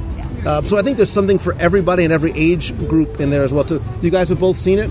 Yes, I loved it. It was. I absolutely loved Osborne Lights, and for all those people that miss it, it's a wonderful transition to go over to Tower of Terror because when I saw down the street all of the green and the red palm trees, and it just seemed to be a great new addition. Like we always love change, we always love new things. As much as we love the old things, we still love change and new things. And in fact, the movie show that they have, it, it to me it transitioned the Great Movie Ride into something new and wonderful. So I mean, I just had a blast there the other night when I saw you know the fireworks there. I mean, it was everything. It was just like this is fantastic. I want to do this again, again, again. So I mean, that was me. That's that's my like new thing this year is to like just hit that. Echo Lake has been drained. There's a beautiful Christmas tree there. Gertie is wearing like this Santa cap. I mean, it's it's so festive. It's so much fun. They've really decked that park out throughout the entire park for the. Have, Michael, have you seen it yet? What the uh, the tower? stuff, yeah. Oh yeah, I was there. I went there for the first night of of Flurry of Fun Sunset Season, and um, when I when I saw the picture, which is on the uh, looking at the you have the pass holder monitor, looking at the when I first saw the picture of it. My initial reaction was, "What have they done?" I'm like, "What is this?" I had like birthday party castle flashbacks. Oh, I did absolutely. flash- yeah. That's exactly. I was like, oh my god, it's the cake castle Yeah, all over again. And I'm like, and then and then I saw it, and I was, okay, I was wrong. Like, this is awesome. Like this is really cool. But uh, with Echo Lake, the thing I love about Echo Lake is with you know I talked earlier about my mom how her decorating. My mom doesn't buy a, new decorations every year. She buys things occasionally, but it's been the same ornaments since I was a kid. And on the light poles at Echo Lake, there are these little like round um I don't know what to call them. Extensions, lights. torches, lanterns. I don't know what to call these things, but there's like a Rudolph, there's a, uh bell, there's a Santa Claus, and they look so classic. They look like they were probably like drawn in the probably the the 50s, maybe 60s. They're that yes, those they are they are i saw those and i was like that brings me back home to like a childhood christmas and that's what i love about hollywood studios is in in- with disney it's very easy for them to get lost in their own branding. Mickey minnie goofy Pl- everything. Everything frozen everything this. And with hollywood studios it's all classic. It's all classic christmas. And i was like this is awesome. This is perfect this is exactly what it is and then of course if you want you know the over the top disney christmas you have the tower of terror show which is amazing but if you want classic christmas go over towards echo lake And I think that's I think it strikes a good balance because what we consider classic Christmas, our kids are like, oh, really? It's so old, but it is. It's classic for us. I think that brings that, that sense of nostalgia. But then when they see Wayne and Lenny, Wayne and Larry from Prep and Landing, that is for them what what they're growing up with. So even things like Jingle Bell, Jingle Bell, Jingle. Bam! I keep on calling it Jingle Jam. Jingle Bell, Jingle Bam. Jingle Bell, Jingle Ba- Bam they have classic Christmas, but they also have things that the kids enjoy as well. And one of the things I love about that show, and I, the first time I saw it last year was the first time I'd seen it anywhere. From what I understand, it happened by accident when the snow is falling and the lasers are coming across. The snow looks like it's like electrified as it's coming through the laser beams, and they said it it it happened by accident the first time they did it. Like, oh, we need to integrate that into the show, and now it's sort of a, a, hallmark of that show. Um, I need to go over there. I need to go over there and see. I need to go see Jingle Bell Jingle Bam. I have not seen it ever. I've not. I didn't see it last year, and I didn't see it. I haven't seen it this year so far. So I think it's a fun show, and I've done it. I did the dessert party, so there's a dessert party option too. Um, I will give you a, a, a hint: Jingle Bell, Jingle Bam is best enjoyed not as close as you can be to the theater. It's like Star you need to be back. Yeah, you need to be a little bit farther back, even maybe off to the side a little bit, because there's things happening. You know, in 180 or so degrees. Same thing for the tower show. Don't go up to the tower. You want to be back by um, Once Upon a Time so you can see the projection. I think there's two screens that they have on, on either side of Sunset Boulevard. Yeah. yeah. Uh, I was I was going to say something about. Oh yeah, so it's like um, Star Wars uh, Galactic Celebration. Is that the normal the normal show? It's like that. You I tell people, yeah, you don't get as close because it. So I'm I with Jingle. I always kind of stand um, back, not on the street, but right there at those those kind of khaki colored columns. I always stand about right there because that's right there by Hollywood Brown Derby. Like right there in that little cove is always a great spot for me. That's where I always watch Star Wars. And I've never done this before, and maybe this is new this year. They have a Minnie's Holiday Dine. Anybody ever tried that before? Is that is that the Hollywood At Hollywood and Vine, Vine, yes. it's Yeah. a dinner dance party with music, holiday decor, and great food, obviously. And if you're a pass holder, you get 10% off on food and non-alcoholic We beverages. get our dining discount. Interesting. Yeah, I'm I gonna- did. Uh, I've done the Halloween one before, which I imagine is roughly about the same thing, probably just different themed food, and obviously they're in their different costumes. It's like the Halloween one, uh, like all the characters are in different costumes, it's a lot of fun. So I'm imagining that's kind of what the Christmas one would be like. Is they're probably all in different Christmas outfits, so it's a chance to get. You know, Minnie. When I went to Halloween, it was Minnie, Goofy, Mickey, Donald, Daisy but they were all in costumes that you would never get them in in anything else. So if you're a character nut like me, who loves meeting characters, then you can. It's a great time to get some characters that you won't even get at the Christmas party because it is different. I thought Mickey at the Halloween at the Halloween Halloween party and Mickey at the Halloween dine would probably be the same thing. No, totally different costumes. So it was two different like theming things. So if you're a big character nut like me, those are fun to go to. Plus food, you know. No, Yeah. I have not done that yet, but I believe in that one, the the Minnie Hollywood and Dime. I think she's wearing a red dress, like almost like a party dress, like a little dancing dress. so I like her dress. Like I want to go because I love taking pictures of characters that are in different costumes, like Santa Goofy and like all these different kinds of things. Those are one of the things that I always look for. So if she's wearing that red dress, I might have to be there. So I think I heard you mention food, which may be a good uh, transition point because maybe we'll talk a little bit about the food throughout the parks and resorts and then make our way over to Epcot because that's sort of the granddaddy of what's going on. Because there are um, there are a ton of unique holiday food items throughout the parks and resorts, not just at the Christmas party. So, for example, in Magic Kingdom, they have a Nightmare Before Christmas cake push pop at Sleepy Hollow Refreshments. Have you tried that? It's got layers. Wait a minute. Orange vanilla cake, cranberry cherry mousse, white crispy pearls, cream cheese, buttercream, and holiday sprinkles, topped with a chocolate piece featuring Sandy Claus, the enchanted Christmas bell dessert at Gaston's Tavern, prep and landing themed gingerbread cupcakes, hot chocolate. What? Hot chocolate flight at Min and Bill's? What? What? Wait a minute. Oh, wait a minute. It's sorry, kids. This isn't for you. It's 21 and up because it's it, it's a hot chocolate martini, Bailey's salted caramel hot chocolate, or a black cherry bourbon hot chocolate. Please. Uh, if you're feeling adventurous, both of those. hot, get the hot chocolate flight and try all three. Off themed desserts are throughout Disney's Hollywood Studios. We'll get to uh, Epcot Center. There's also a hundred different holiday-inspired libations. Kids, that means drinks. Again, not for you too. There are a hundred holiday-inspired libations using traditional holiday ingredients like baking spices, cranberry, chocolate, pumpkin, and marshmallow. We lost Lisa; she just ran off. Um, there's a black cherry bourbon hot chocolate at Dockside Diner in Hollywood uh, Studios. Morimoto Asia has a winter wonderland. Paddlefish has a pecan espresso martini. I'm going through the list because Wait, because isn't that just over there? it's, it's see it in a right there. So Trader Sam's has a, has a tropical snowstorm. Um, there's a ton in um, Trail's uh, End had a bunch too. Trails, yeah, I mean, there's a hundred, so they're they are throughout um, the resorts, and, and again, there's a, a huge variety of specialty foods that you'll find in the resorts and in the parks. But I think we need to make our way over And to. Uh, Trader Sam's the way I do, if you order a tropical snowstorm, I want to know what happens.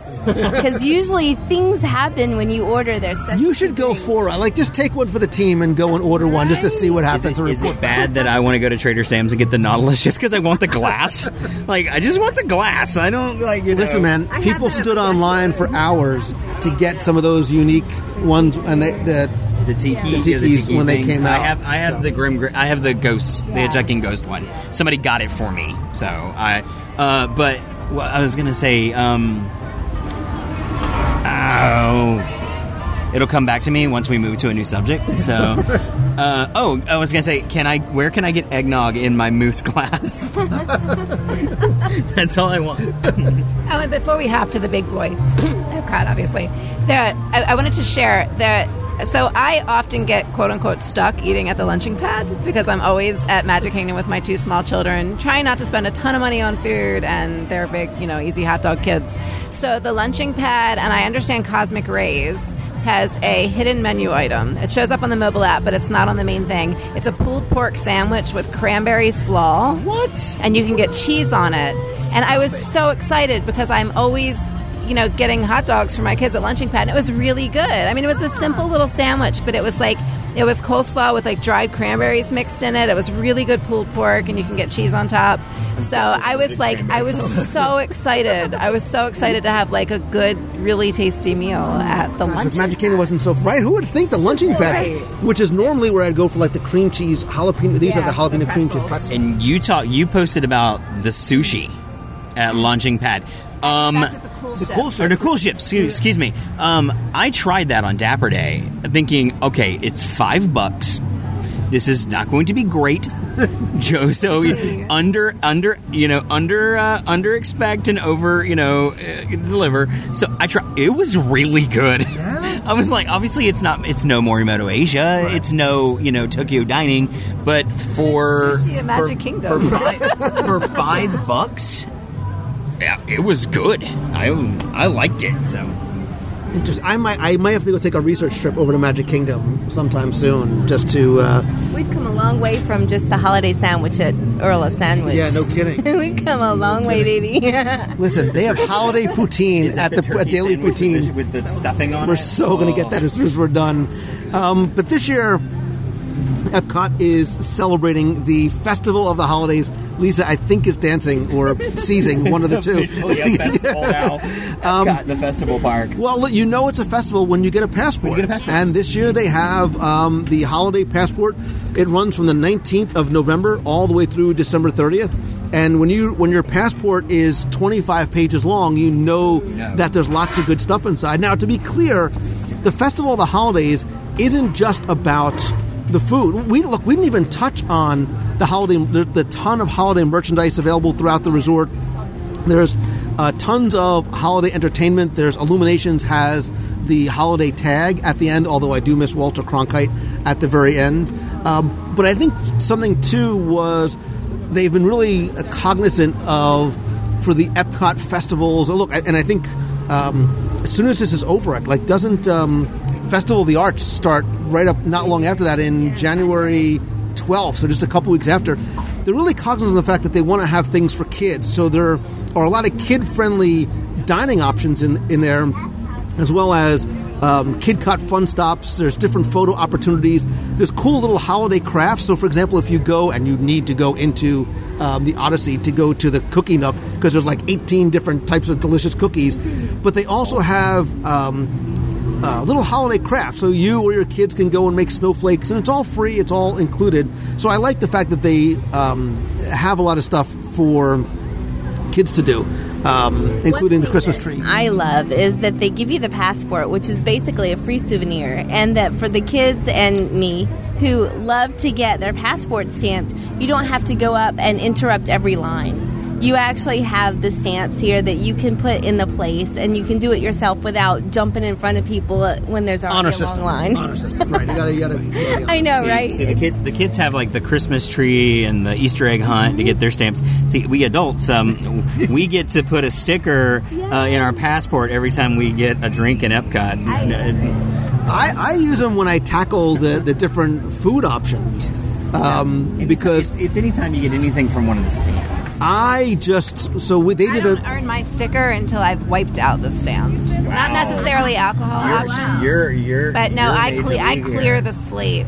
So I let do- me just be clear because our single friendship could be riding on this. You make sure you try one of everything at the stand Yeah, in terms of food options. Everything. Up top.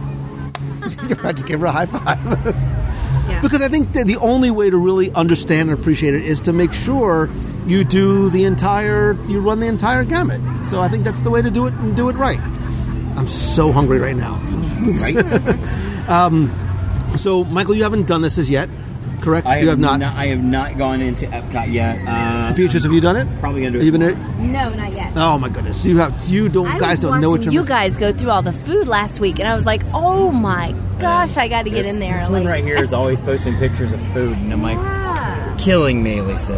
Like, So there are 15 different um, outdoor kitchens, and I think, much like Flower and Garden Festival, I think that's like a sweet spot because food. have these food carts have they been there since the flower and garden festival without moving? Yeah. yeah. And I'm like, are they? They're trying to come up with a way to not have to move. Just have to move them, because right? no, but look, it makes sense because to have a special event. Look, the outdoor food, the marketplace kitchens, like that's a theme park attraction to me. Like those are the things that I really look forward to.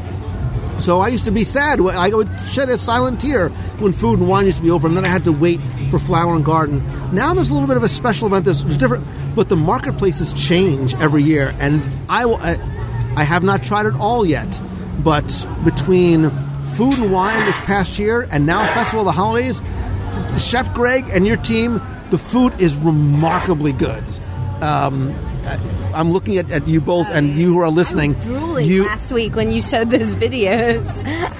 it's I, and what I like about it too, to put a, a, a an edutainment spin on it is there is a little bit of entertainment value too, but but it's an educational look. One of the things that they did was they really wanted to bring food, and and Chef Greg had even said when they had talked about um, like that meat pie with the ketchup, he's like, you know, ketchup, like. But he realized that's how it's eaten, and they talked to a lot of the cast members, and they said, "Yeah, this is what we eat at home." So you can learn about. I, again, I say all the time. I think uh, uh, the way to learn about a culture is not just through its storytellers, but through its food. Yeah, I mean, I, I was going to say, I think you know, it it just it makes. I mean, obviously, Epcot is largely about the food for a lot of us. I know that's the, the case for me, but you know, it's we talked a lot about the storytellers. They actually have each country is sort of you know they're set up as sort of a, a street in that country, and it's decorated as as that country would decorate. You know, France has sort of the snow, snowflakes going across the street. You see the flags across in, in Mexico, which is sort of done up for Coco right now, also. And and the food, I mean, it's amazingly delicious food, but it's also it's it's traditional holiday food for each country. So, you know, I'm sure we'll talk a lot about the soba in Japan, but that is a traditional holiday food there. Um, you know, so I, I love the fact that you know we're not only eating this amazing food as we could go around World Showcase, but you're you're really sort of learning about what the traditional treats are there, um, be it you know a savory, a sweet, and you know an alcoholic drink or a regular drink. Um, that, that, you know that that country that, that people in that country would enjoy at this time of year. So, and I think Mexico is a great example. So, if you look in the book, they talk about the Las Posadas celebration. So, you join the pageantry of Las Posadas with dancers, pinatas, and the music of Mariachi Cobre. There's also a second group there that is doing the music from Coco, which was really a lot of fun. And there's three different food items. I think I have to do a separate show about the festival of the holiday food. We might have to do like a little walkabout one day during the day. volunteer as tribute. nation people we're going to come together and we're going to do that but they have three different food items um, i will tell you spoiler alert i tried all three they had a tostados a tamal and buñuelos which were very different than what i was used to um, and then they had four different drinks and then they had a lot of holiday themed merchandise as well and you found that not just there but in every one of the pavilions, as well as things like um, the cookie nook and some additional, um, some additional, Area, right, and yeah. that Three Kings area that was wonderful. Yeah. Right. So okay, there. Showcase Plaza is the festival of the Three Kings. They also have um, Three Kings bread, roasted pork, uh, coquito, chocolate peppermint glazed croissant donuts.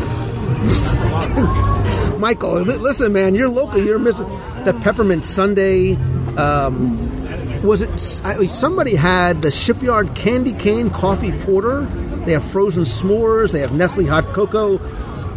But every single one of them, and I did not do a full dining review, has that combination of of traditional entertainment, um, traditional foods, and then other things to do or, or merchandise to bring home as well. Was there one that that stuck? Was it Japan? Was it As far as food, or as far as anything? So, um, it, I, I, I've barely scratched the surface of this amazing book of food and, and beverage. Um, but I think the, the three things that I loved so far were the, the meat pie at the Yukon stand, which was amazing. And I'm sorry, but like the ketchup is, it needs that ketchup. It's like, and it's not ket, like Heinz ketchup. It's like a hearty, sort of chunky brown ketchup. Um, that was phenomenal, and it tasted like it was spiced with like a clove, or it was it was something. It was, really good. They have a salmon there that I really want to try. There was a bouche de Noël, a maple bouche de Noël, at that Yukon stand that was fantastic.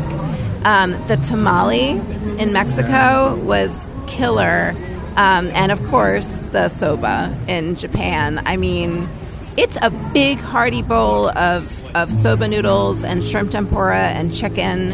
Um, I think my children and I both, you know, ate ate it for quite some time, and they serve it to you in it's a disposable bowl, but it looks like pottery. I kind of wanted to bring it home. I, Yeah. I, I wanted like a set of eight for my house. Yes, it was. Yeah, I mean, there's there's so many other things I'm excited to try. Um, you know, at, at, at the festival, the the cookie nook stuff, stuff was phenomenal. That um, that gingerbread cookie with the cream cheese and um, preserves on top was was really really good. I, I could I could go on and on. I've I, I, I literally ate everything at Food and Wine, so I feel like I'm Still, you're I- still full from food. and I, so, no, I just I, I, I feel like you know I've, I've just barely scratched the surface of this lovely this lovely book. Yeah, the Cookie Nook has, I believe it's seven different cookies. Um, I did a live video. They gave us a little preview.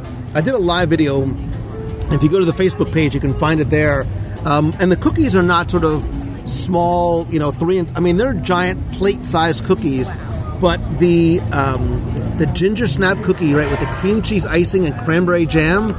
It's almost a knife and fork, Michael. Like, right? It's almost a knife and fork. I, know you don't do the cranberry I'm thing. definitely allergic to cranberry. so I'm like, oh, this sounds so good. Cranberry. No! They'll do it without the cranberries. Will they? Because- Okay. Yeah, yeah, they'll make it right. But they also had uh, gingerbread cookies. They've got the double chocolate peppermint cookie with itty bitty teeny tiny little peppermint candy canes on top. Um, the food is remarkable. It's fresh. It's plentiful. And I was with you on the Japanese, um, the Japanese soba noodles. Do you know what surprised me was the, the turkey, the slow roasted turkey, and the the American. Do you know why? Do you know what the key to the slow roasted turkey, which I ate like just days after Thanksgiving, is they take the stuffing and they press it down and they griddle it. Yahtzee. Don't tell me you're allergic to stuffing because No, no, I can have that. I, I can have plenty of that. So that's the thing with Thanksgiving. Uh, I, I don't eat. I can't eat cranberry, so I get to eat double stuffing. Uh, you can eat double stuffing anyway, whether you can allergic to cranberries or not. fondue, that cheese fondue and dressing. Oh, with the bread, and then you take the bowl of bread with the cheese in it, and you eat the entire bowl of cheese. Why? It's not one not. Why did we do this in Disney Springs and not Epcot?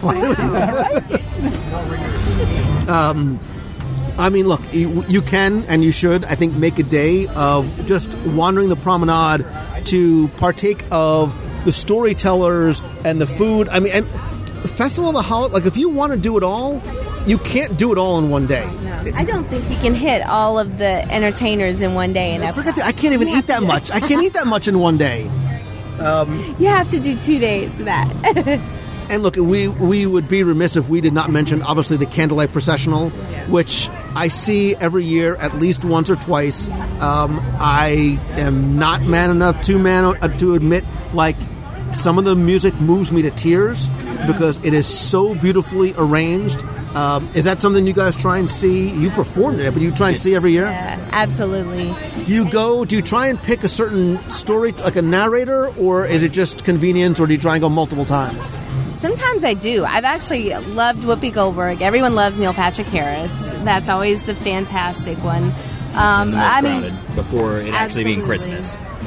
But there are so many. I mean, absolutely any one of them. This year, Pat Sajak is here. I'm kind of excited about that one. They've done a lot of things here le- uh, lately. The 35th year of Wheel of Fortune. So Pat Sajak's been here a lot. So he's going to be a narrator. That's going to be fun. Yeah, he's one of the new ones. Laurie Hernandez was a new one. Matt Bomer was a new one. Pat Sajak. Um, CCH Pounder. Warwick Davis is going to be here. Star Wars nerds.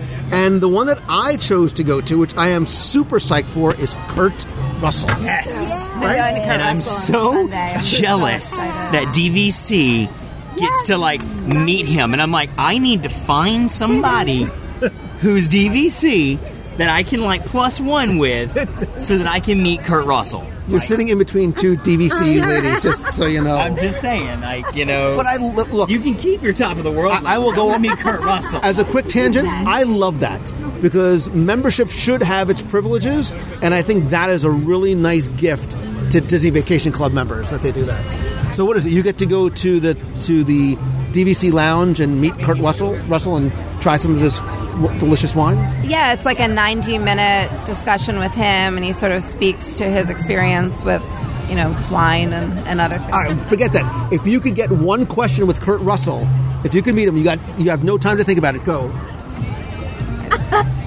Was the mustache in Tombstone real? I think I would just be like, hi. Would you ask him about Guardians of the Galaxy? Would you ask him Oh, about the legend of Walt Disney saying his name was the last thing he ever said? You don't know that story? what? What? I do not know that story. Th- This is it's it's somewhat true. It's somewhat urban legend. You can take as much or a little bit. as you- Supposedly, Walt Disney's last words were Kurt Russell. Why? Well, I, I think, and and there's, uh, I think Jim Korkis and I will talk. want that pressure on me. Well, he had just started working with the Disney company, and Walt was, was very, very fond of him. Um, I think they were in production for a film that he was going to be in, so who knows what was supposed to come after that, right? Kurt Russell, never again. Kurt Russell, let him be in everything, whatever it was, but um, it's coming full circle that he's here, and I'm super excited to see him. And I've seen, I already saw. Um, I saw Anna Gasteyer um, the first time.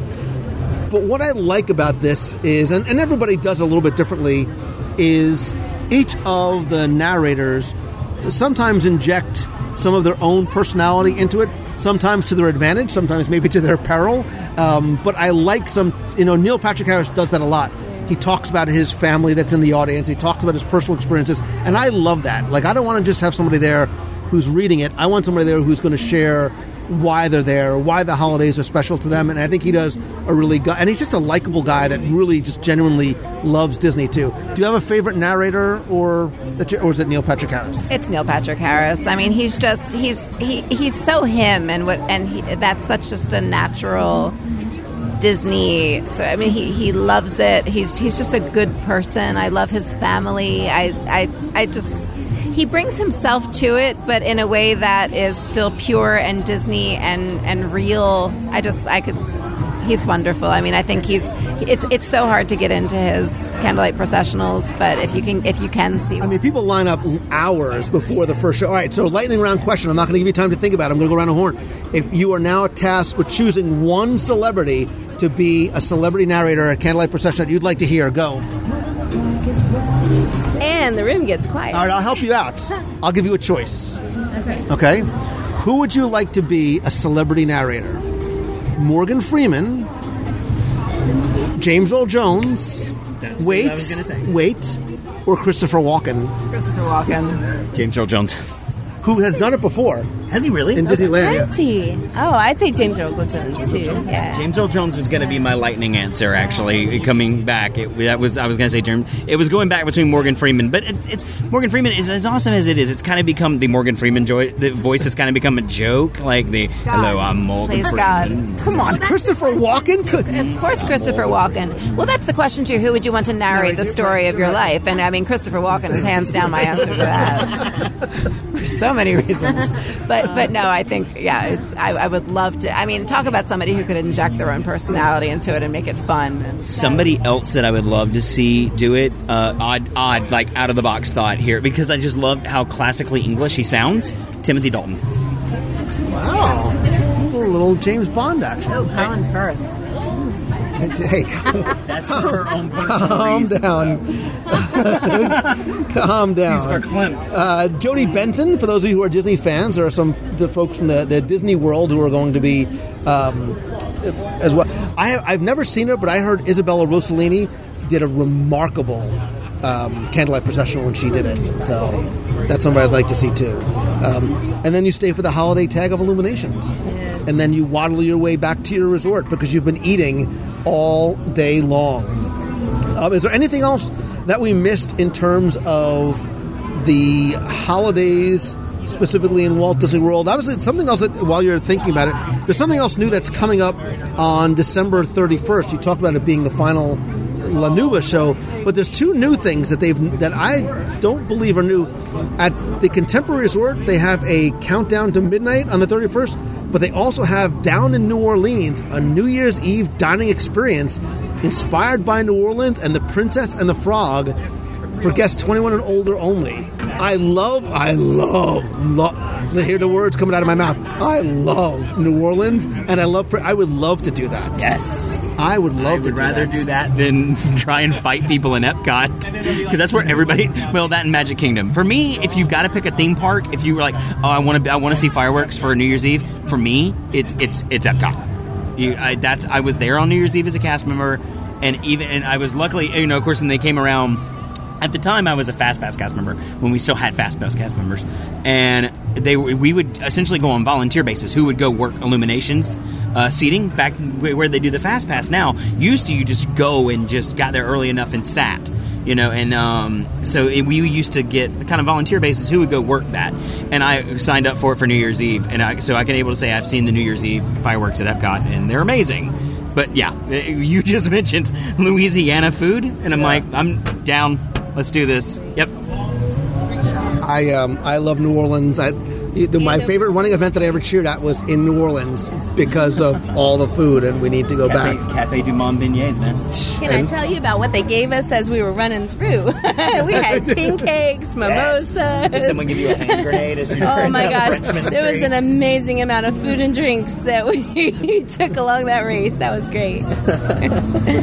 You know, I think the point too is that there is uh, there's we, we've we haven't even touched on everything that there is to do, and I think the the point I was trying to to make by doing this is that there is a lot to do. Be, oh, above and beyond the Christmas party, um, I, I think we can all agree that, and Michael, you'll uh, you will as well once you go see it, that the Festival of the Holidays at Epcot, you know, there's something special about Magic Kingdom during the Christmas time with the decorations, with the music, being in that park, seeing the castle lit up at night. Um, Hollywood Studios is doing a, an excellent job of giving you a reason to go and a reason to stay into the evening for Jingle Bell, Jingle Bam, the projections on the tower, uh, all the entertainment, all the additional food. But Epcot right now, between the festival, the holidays, the interactive things, the entertainment, the fireworks, the the candlelight processional, um, it really, you know, we sort of we, we talk about sort of missing lights of winter. People are like forget li- lights of winter. That I want to go to the festival of the holidays, um, and I, and I think they I, I think it's I say this for every festival. It may be my favorite festival because it's got that perfect combination. It's not just food. There's entertainment. There's stuff for kids to do. There's stuff. Look, the holidays is about spending it with family and friends, and I think that's a great way to do it. Just wandering through Epcot, enjoying it however and wherever and with whomever you like. Um, I'm looking forward to uh, Voices of Liberty. I, year round, I love Voices of Liberty, especially going into the rotunda and seeing them inside the rotunda, sitting on the floor under the dome. It really is the best way to see them. But for me, for Christmas, they or the holidays, they're in the Dickensian attire, and it, it, like their version of Carol of the Bells is you will not hear a better version of than their version of that. It's And I forgot, Joyful, the the other group is out over by the fountain stage um, multiple times throughout the day too. So there's there's there's entertainment and there's something to do everywhere. And we haven't even we like there was no mention of attractions, right? We didn't even like think about attractions because everything that there is to do doesn't even involve going to the parks to, to ride rides. But I and I think like I kind of we kind of let in with this, and and I do. I think it's a time of year where you know whether you're visiting or you're a local, you know, just enjoying the parks, where you don't really need to think about the attractions or the normal things to do. I mean, I definitely think if you're ever going to budget time for outside of the parks, you know, during a vacation or as a local, like it's this time of year. Um, yeah, and it's you know, I mean, other than mentioning what like Jingle Cruise, you know, being rethemed, like it's it, it's it, there's just so much else to do and feel the holiday spirit. Um, you know, I've never decorated my house as early as I did this year because as soon as you walk into Magic Kingdom and you see the the hear the music and see the trees and the lights and smell the smells, you want to bring it home with you. Um, it's yeah. I grew up in a I grew up in a house that was very strict. We did not put Christmas music on until Black Friday. It was a thing. We mom decorated the house on Black Friday. Mom wasn't a Black Friday shopper. She, you know, she decorated the house and she would play Nat King Cole's, you know, Christmas album. So for me, that's that's Christmas. So so when I walked into Magic Kingdom before, like you know, two days after Halloween, and it was like, ah, what's happened? Like, what's going on? It's too early. It's too soon. But now it's like, okay, it's perfect. It's time. You know, it's time to do it. you know, it's so yeah, it's It was after the Wine and Dine 10K for us. We were I was driving home with a friend and she was like, "Oh, check and see what's available for breakfast." So I like popped into the app and like Be Our Guest popped up for like 7:50 in the morning. So we were like driving through the gates to go home, and all of a sudden we veered the other way, Went left. and we ended up in Magic Kingdom at eight o'clock in the morning, and like tears were shed. Like it just it's overnight. It had become like the tree had gone up, and all the decor was up, and it was it was the first weekend of November, um, which I have. I mean, for me, that's just not Christmas yet, but all of a sudden it was Christmas.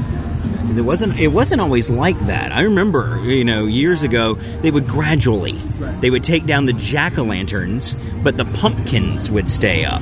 The autumn colors would stay up. The autumn leaves would stay up, and it gradually, gradually, gradually, all that stuff would come down. And as you get to Thanksgiving, it's like it's still kind of autumn looking in the park, but then you come back on Black Friday, boom, Christmas. Which is great if this is your one trip out of the year and you can get like Yahtzee. You're getting the best of. What's better is when you can hit the Halloween party and the, And the Christmas, party. Yeah, there's like one week out of the year where, because if you do it, like, they, you know, no joke, the first Halloween party happened on my birthday, which is in August.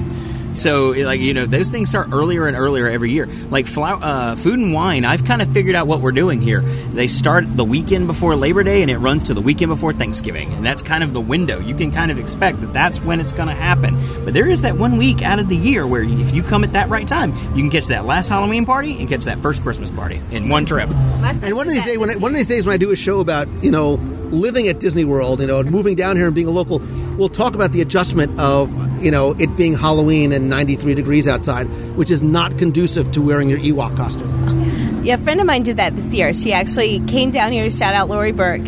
She came down here, saw Halloween, and left taking photos of Christmas before she left. I mean, she was like, "This is the most magical time." You come down for Halloween and you can take your family Christmas card photo before you leave, right? You know, that's yeah.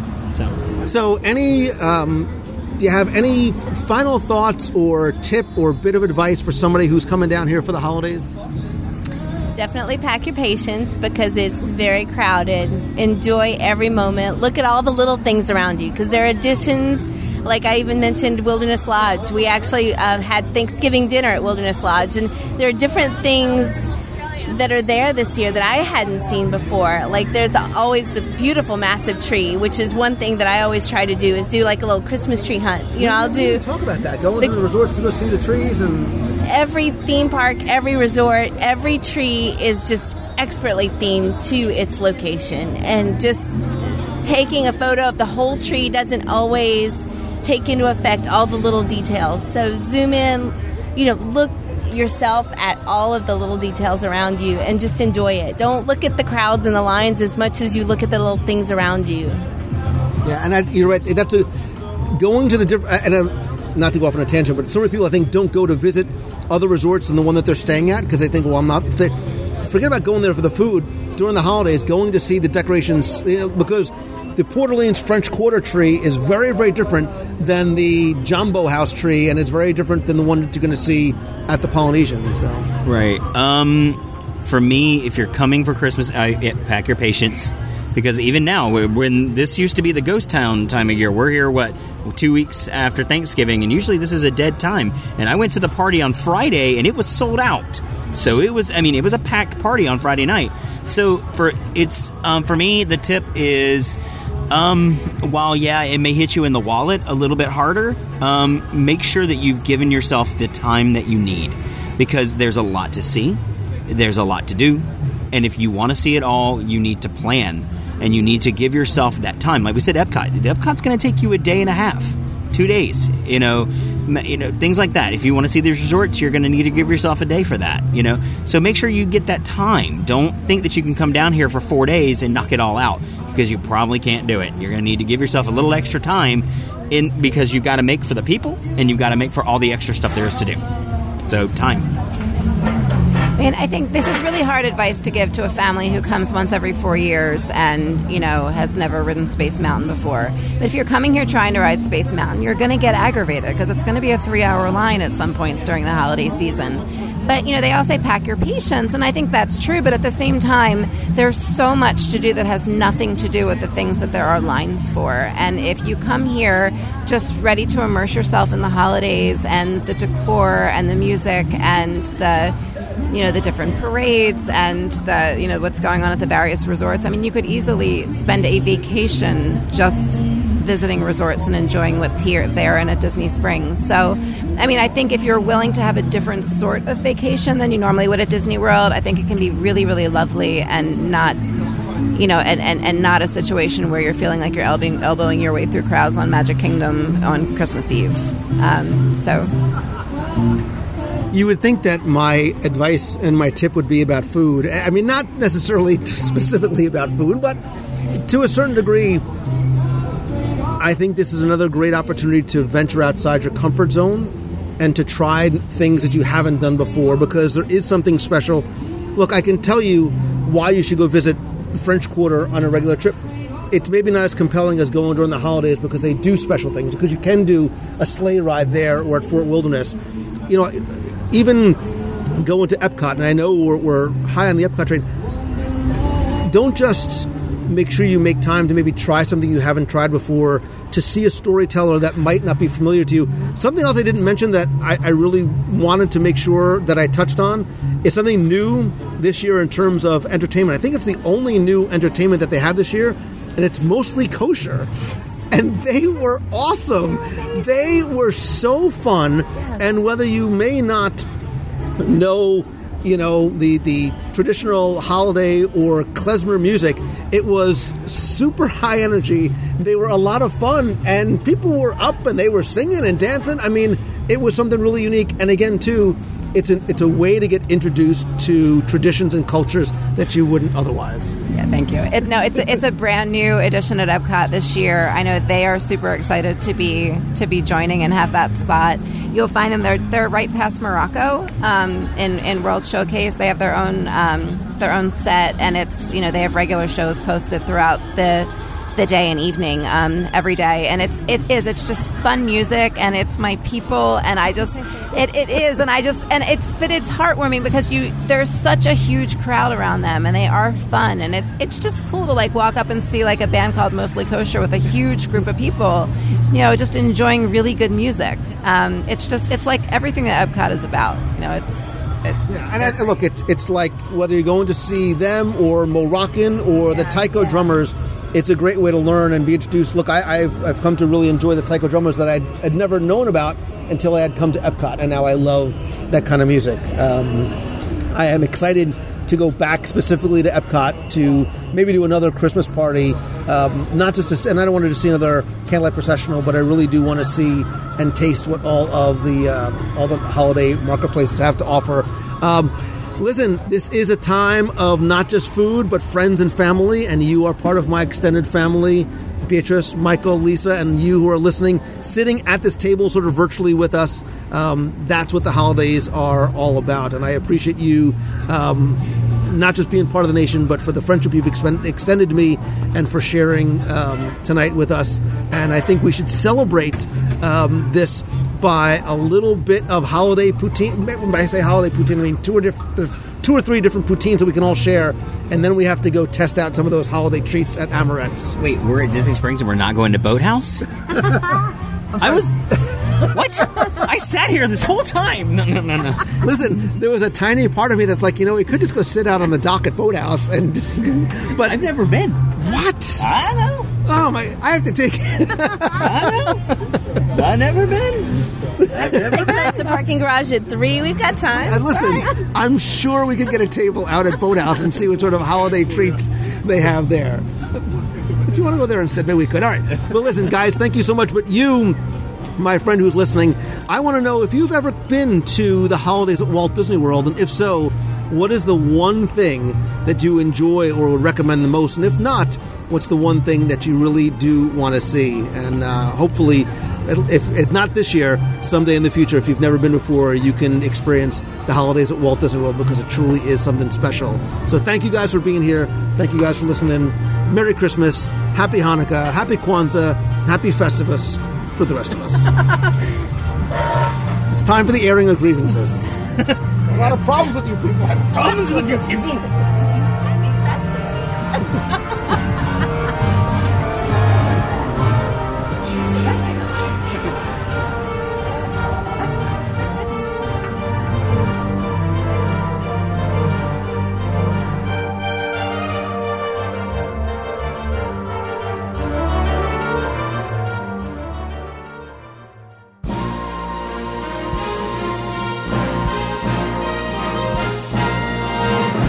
It's time for our Walt Disney World Trivia Question of the Week, where I invite you to test your knowledge of Walt Disney World's history or see how well you pay attention to the details in what you see, sometimes what you hear, who knows, maybe even what you taste.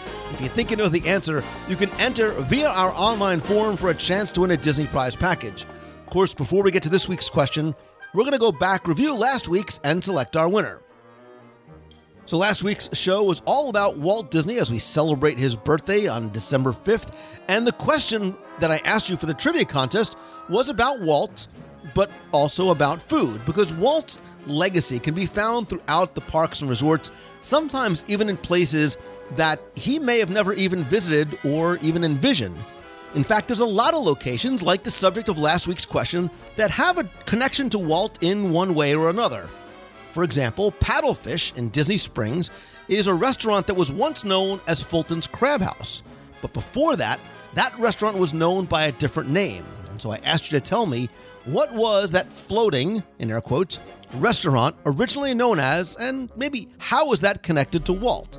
And again, I want to thank the hundreds of you who entered, got this one correct. Maybe some of you even shared some personal stories and photos of you on the Empress Lily, which was named after Walt's wife, and the ship itself was a recreation of a 220 foot 19th century paddle wheeler, and it was originally decorated sort of in a Louis XV style when it opened back in May of 1977.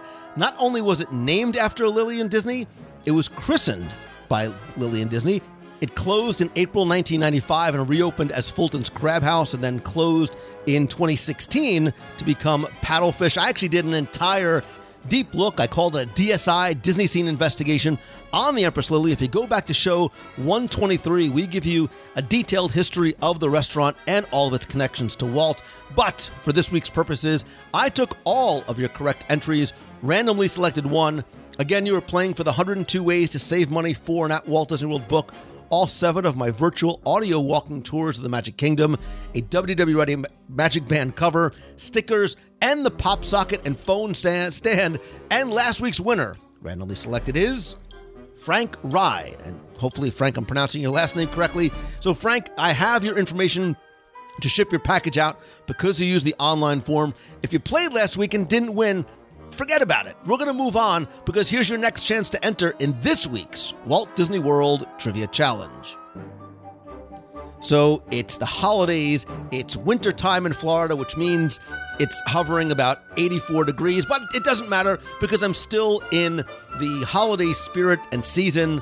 And the Christmas music is playing throughout the parks and resorts, and it just makes you want to sing along. And that's what made me think of the question for this week's trivia contest because we're going to talk about a specific sing along in Walt Disney World, specifically for the first time in forever, a Frozen sing along celebration at Disney's Hollywood Studios. It obviously takes place in the old American Idol Theater, but your question for this week is to tell me what are the names of the two historians in the first time in forever a Frozen sing along celebration show at Disney's Hollywood Studios? All you need to tell me, tell me the names of the two historians. You have until Sunday, December 10th, to go to WDWRadio.com, click on the podcast link at the top or center of the page. Go to this week's show. In the show notes, you'll find the online entry form. Again, you're going to play for the book, all seven audio tours, the Magic Band cover, the stickers, and the pop socket. So good luck and have fun.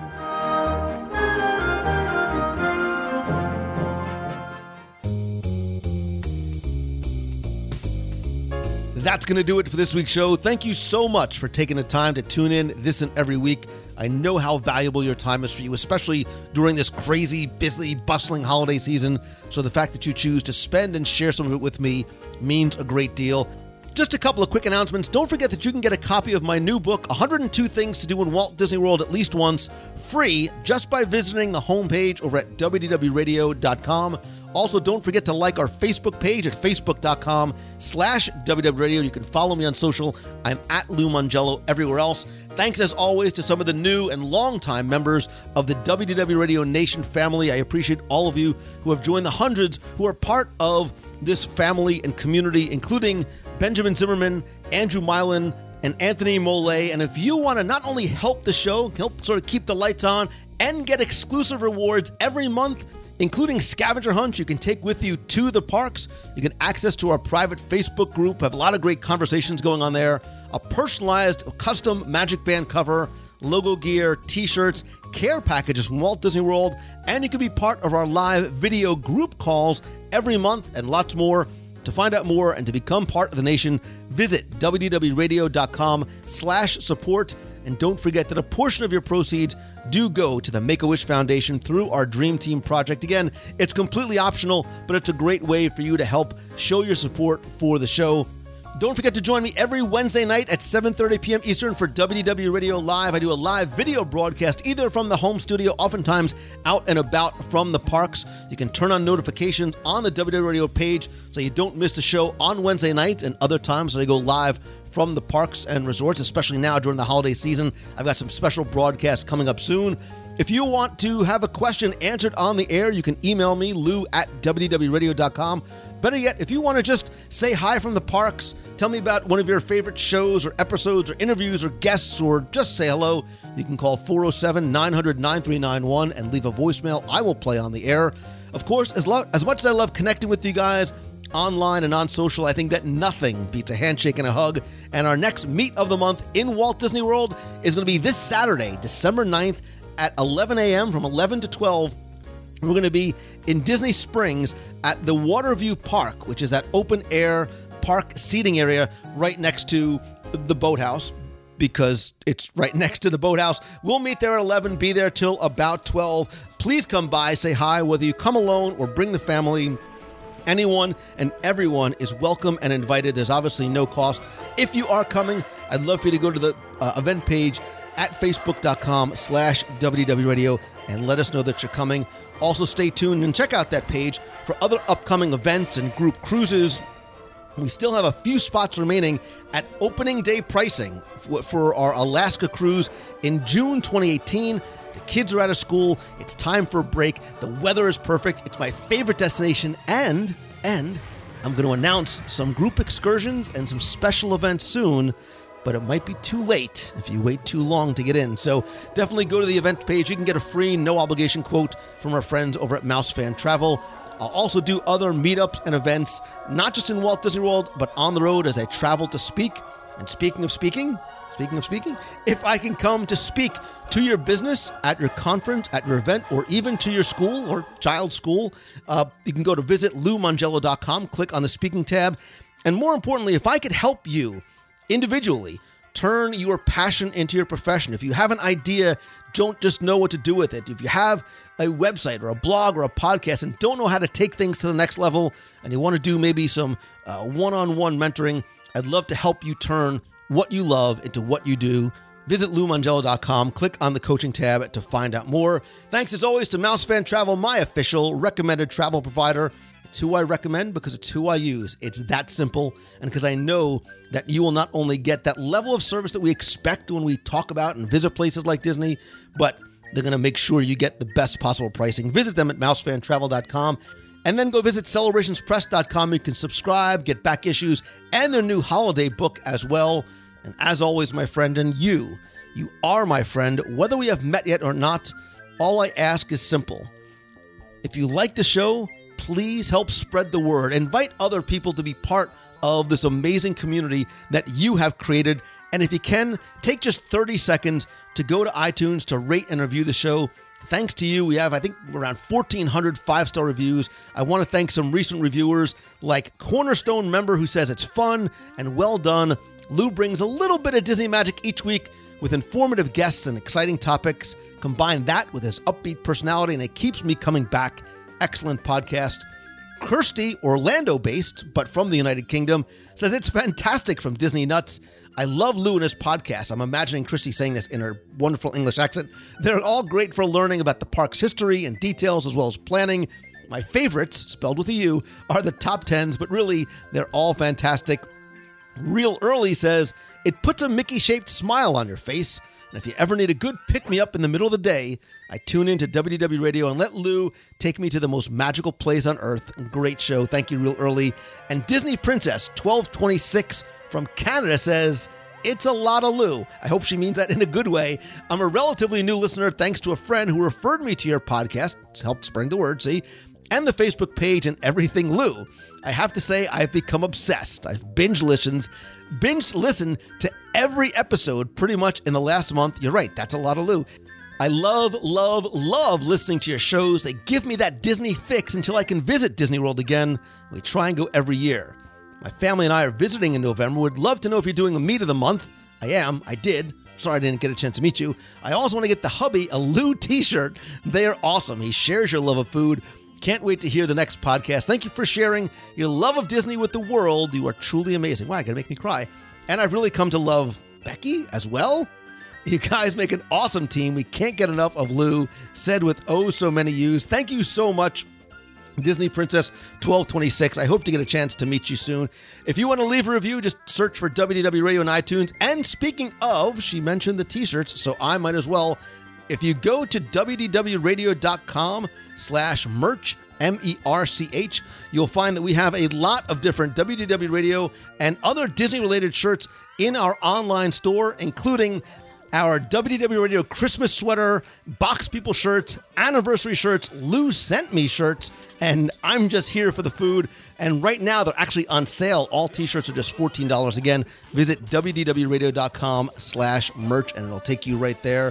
Finally, and most importantly, thank you, thank you, thank you. Thank you for your time. Thank you for the love and the support and the messages and every other way that you are such an important part and an important member of this community that you guys have created. Uh, I am grateful to and for you. And if there's ever anything I can do to help you, by all means, please let me know. Um, I want to try and help you get from where you are to where you want to be. As we start to get to New Year's, where it's a time of goals and resolutions and things like that, the best advice I can give you to get started is remember that the hardest part is just showing up, right? And what I mean by that is whether you're running a marathon or going to school or following your dream, whatever it is, don't give up before you start. All you need to do is just get started, start taking those first steps, however small they are, and that domino, that ripple effect will start to take over. And as a wise, wise man who happens to be celebrating her birthday once said, always keep moving forward. I hope that this is your best week ever. Thanks again for listening. See ya. Hi, Lou. It's Christine Morrison from Flourtown, PA. I just listened to your most recent podcast about things we love about Spaceship Earth. And I am sure I'm not the only one who has done this. But a lot of times when I'm on that ride, I find myself looking over at the faces of my children to see how they're experiencing the ride. And I have to say, it's one of my favorite things to do because the looks on their faces, the awe, the smiles, the pure enjoyment is really fun and it really puts a big smile on my face. So that is my favorite thing about Spaceship Earth. Continue to do what you're doing. Have a wonderful, wonderful week. Tim Foster, you crack me up. I love it. Um, and I'll see you in the box. Take care. Bye. Hey Lou, this is Ryan from Portland. My son and I are standing here in Animal Kingdom, and we just had our first experience on uh, Flights of Passage here. And oh, wow, we're both overwhelmed. It's awesome. I thought I'd let my son Mike tell you all about it. Oh my goodness, it's so much better. Uh, I just want to come back here out in Avatar. It's just so much better. This is amazing. It's like I was actually there, just throwing stuff, putting smells at you. All right, man. Hey, congrats on upcoming 500 episode. Thanks for all you do.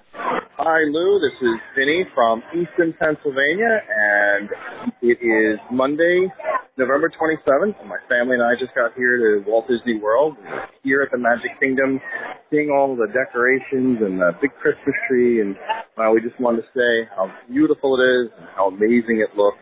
And um, we hope that one day we'll get to meet you, and uh, yeah, we'll uh, we'll talk to you soon.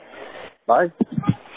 Hello, Lou Mongello, WDW Radio Group, WDW Radio Box People, WDW Radio Cruisers, WDW Radio Running Team. This is Darlene Nagy from West Seneca, New York, and I'm calling in today to tell you about what I like most, love most about Walt Disney. I love the fact that he thought up this park of Disneyland and then of everything that went along with Walt Disney World, all of his dreams that he made come true. He was one man that did not stop, even though he was put behind because of something happening years ago. You know, the man was amazing. Absolutely. From a young boy having that paper route all the way up to going and starting a company in Hollywood with Roy and, you know, joining in business ventures with him. It is utterly amazing to see and hear. I love it. I was in tears listening to the beginning and the show this week um, throughout. I, I loved it. Thank you so much, Lou and Jim Korkis, for sharing these these shows with us, and I hope everyone gets a chance to listen to it because it was absolutely wonderful. Thank you so very much. Stay positive, like Lou always says. Love you all. Have a great day. You got a friend.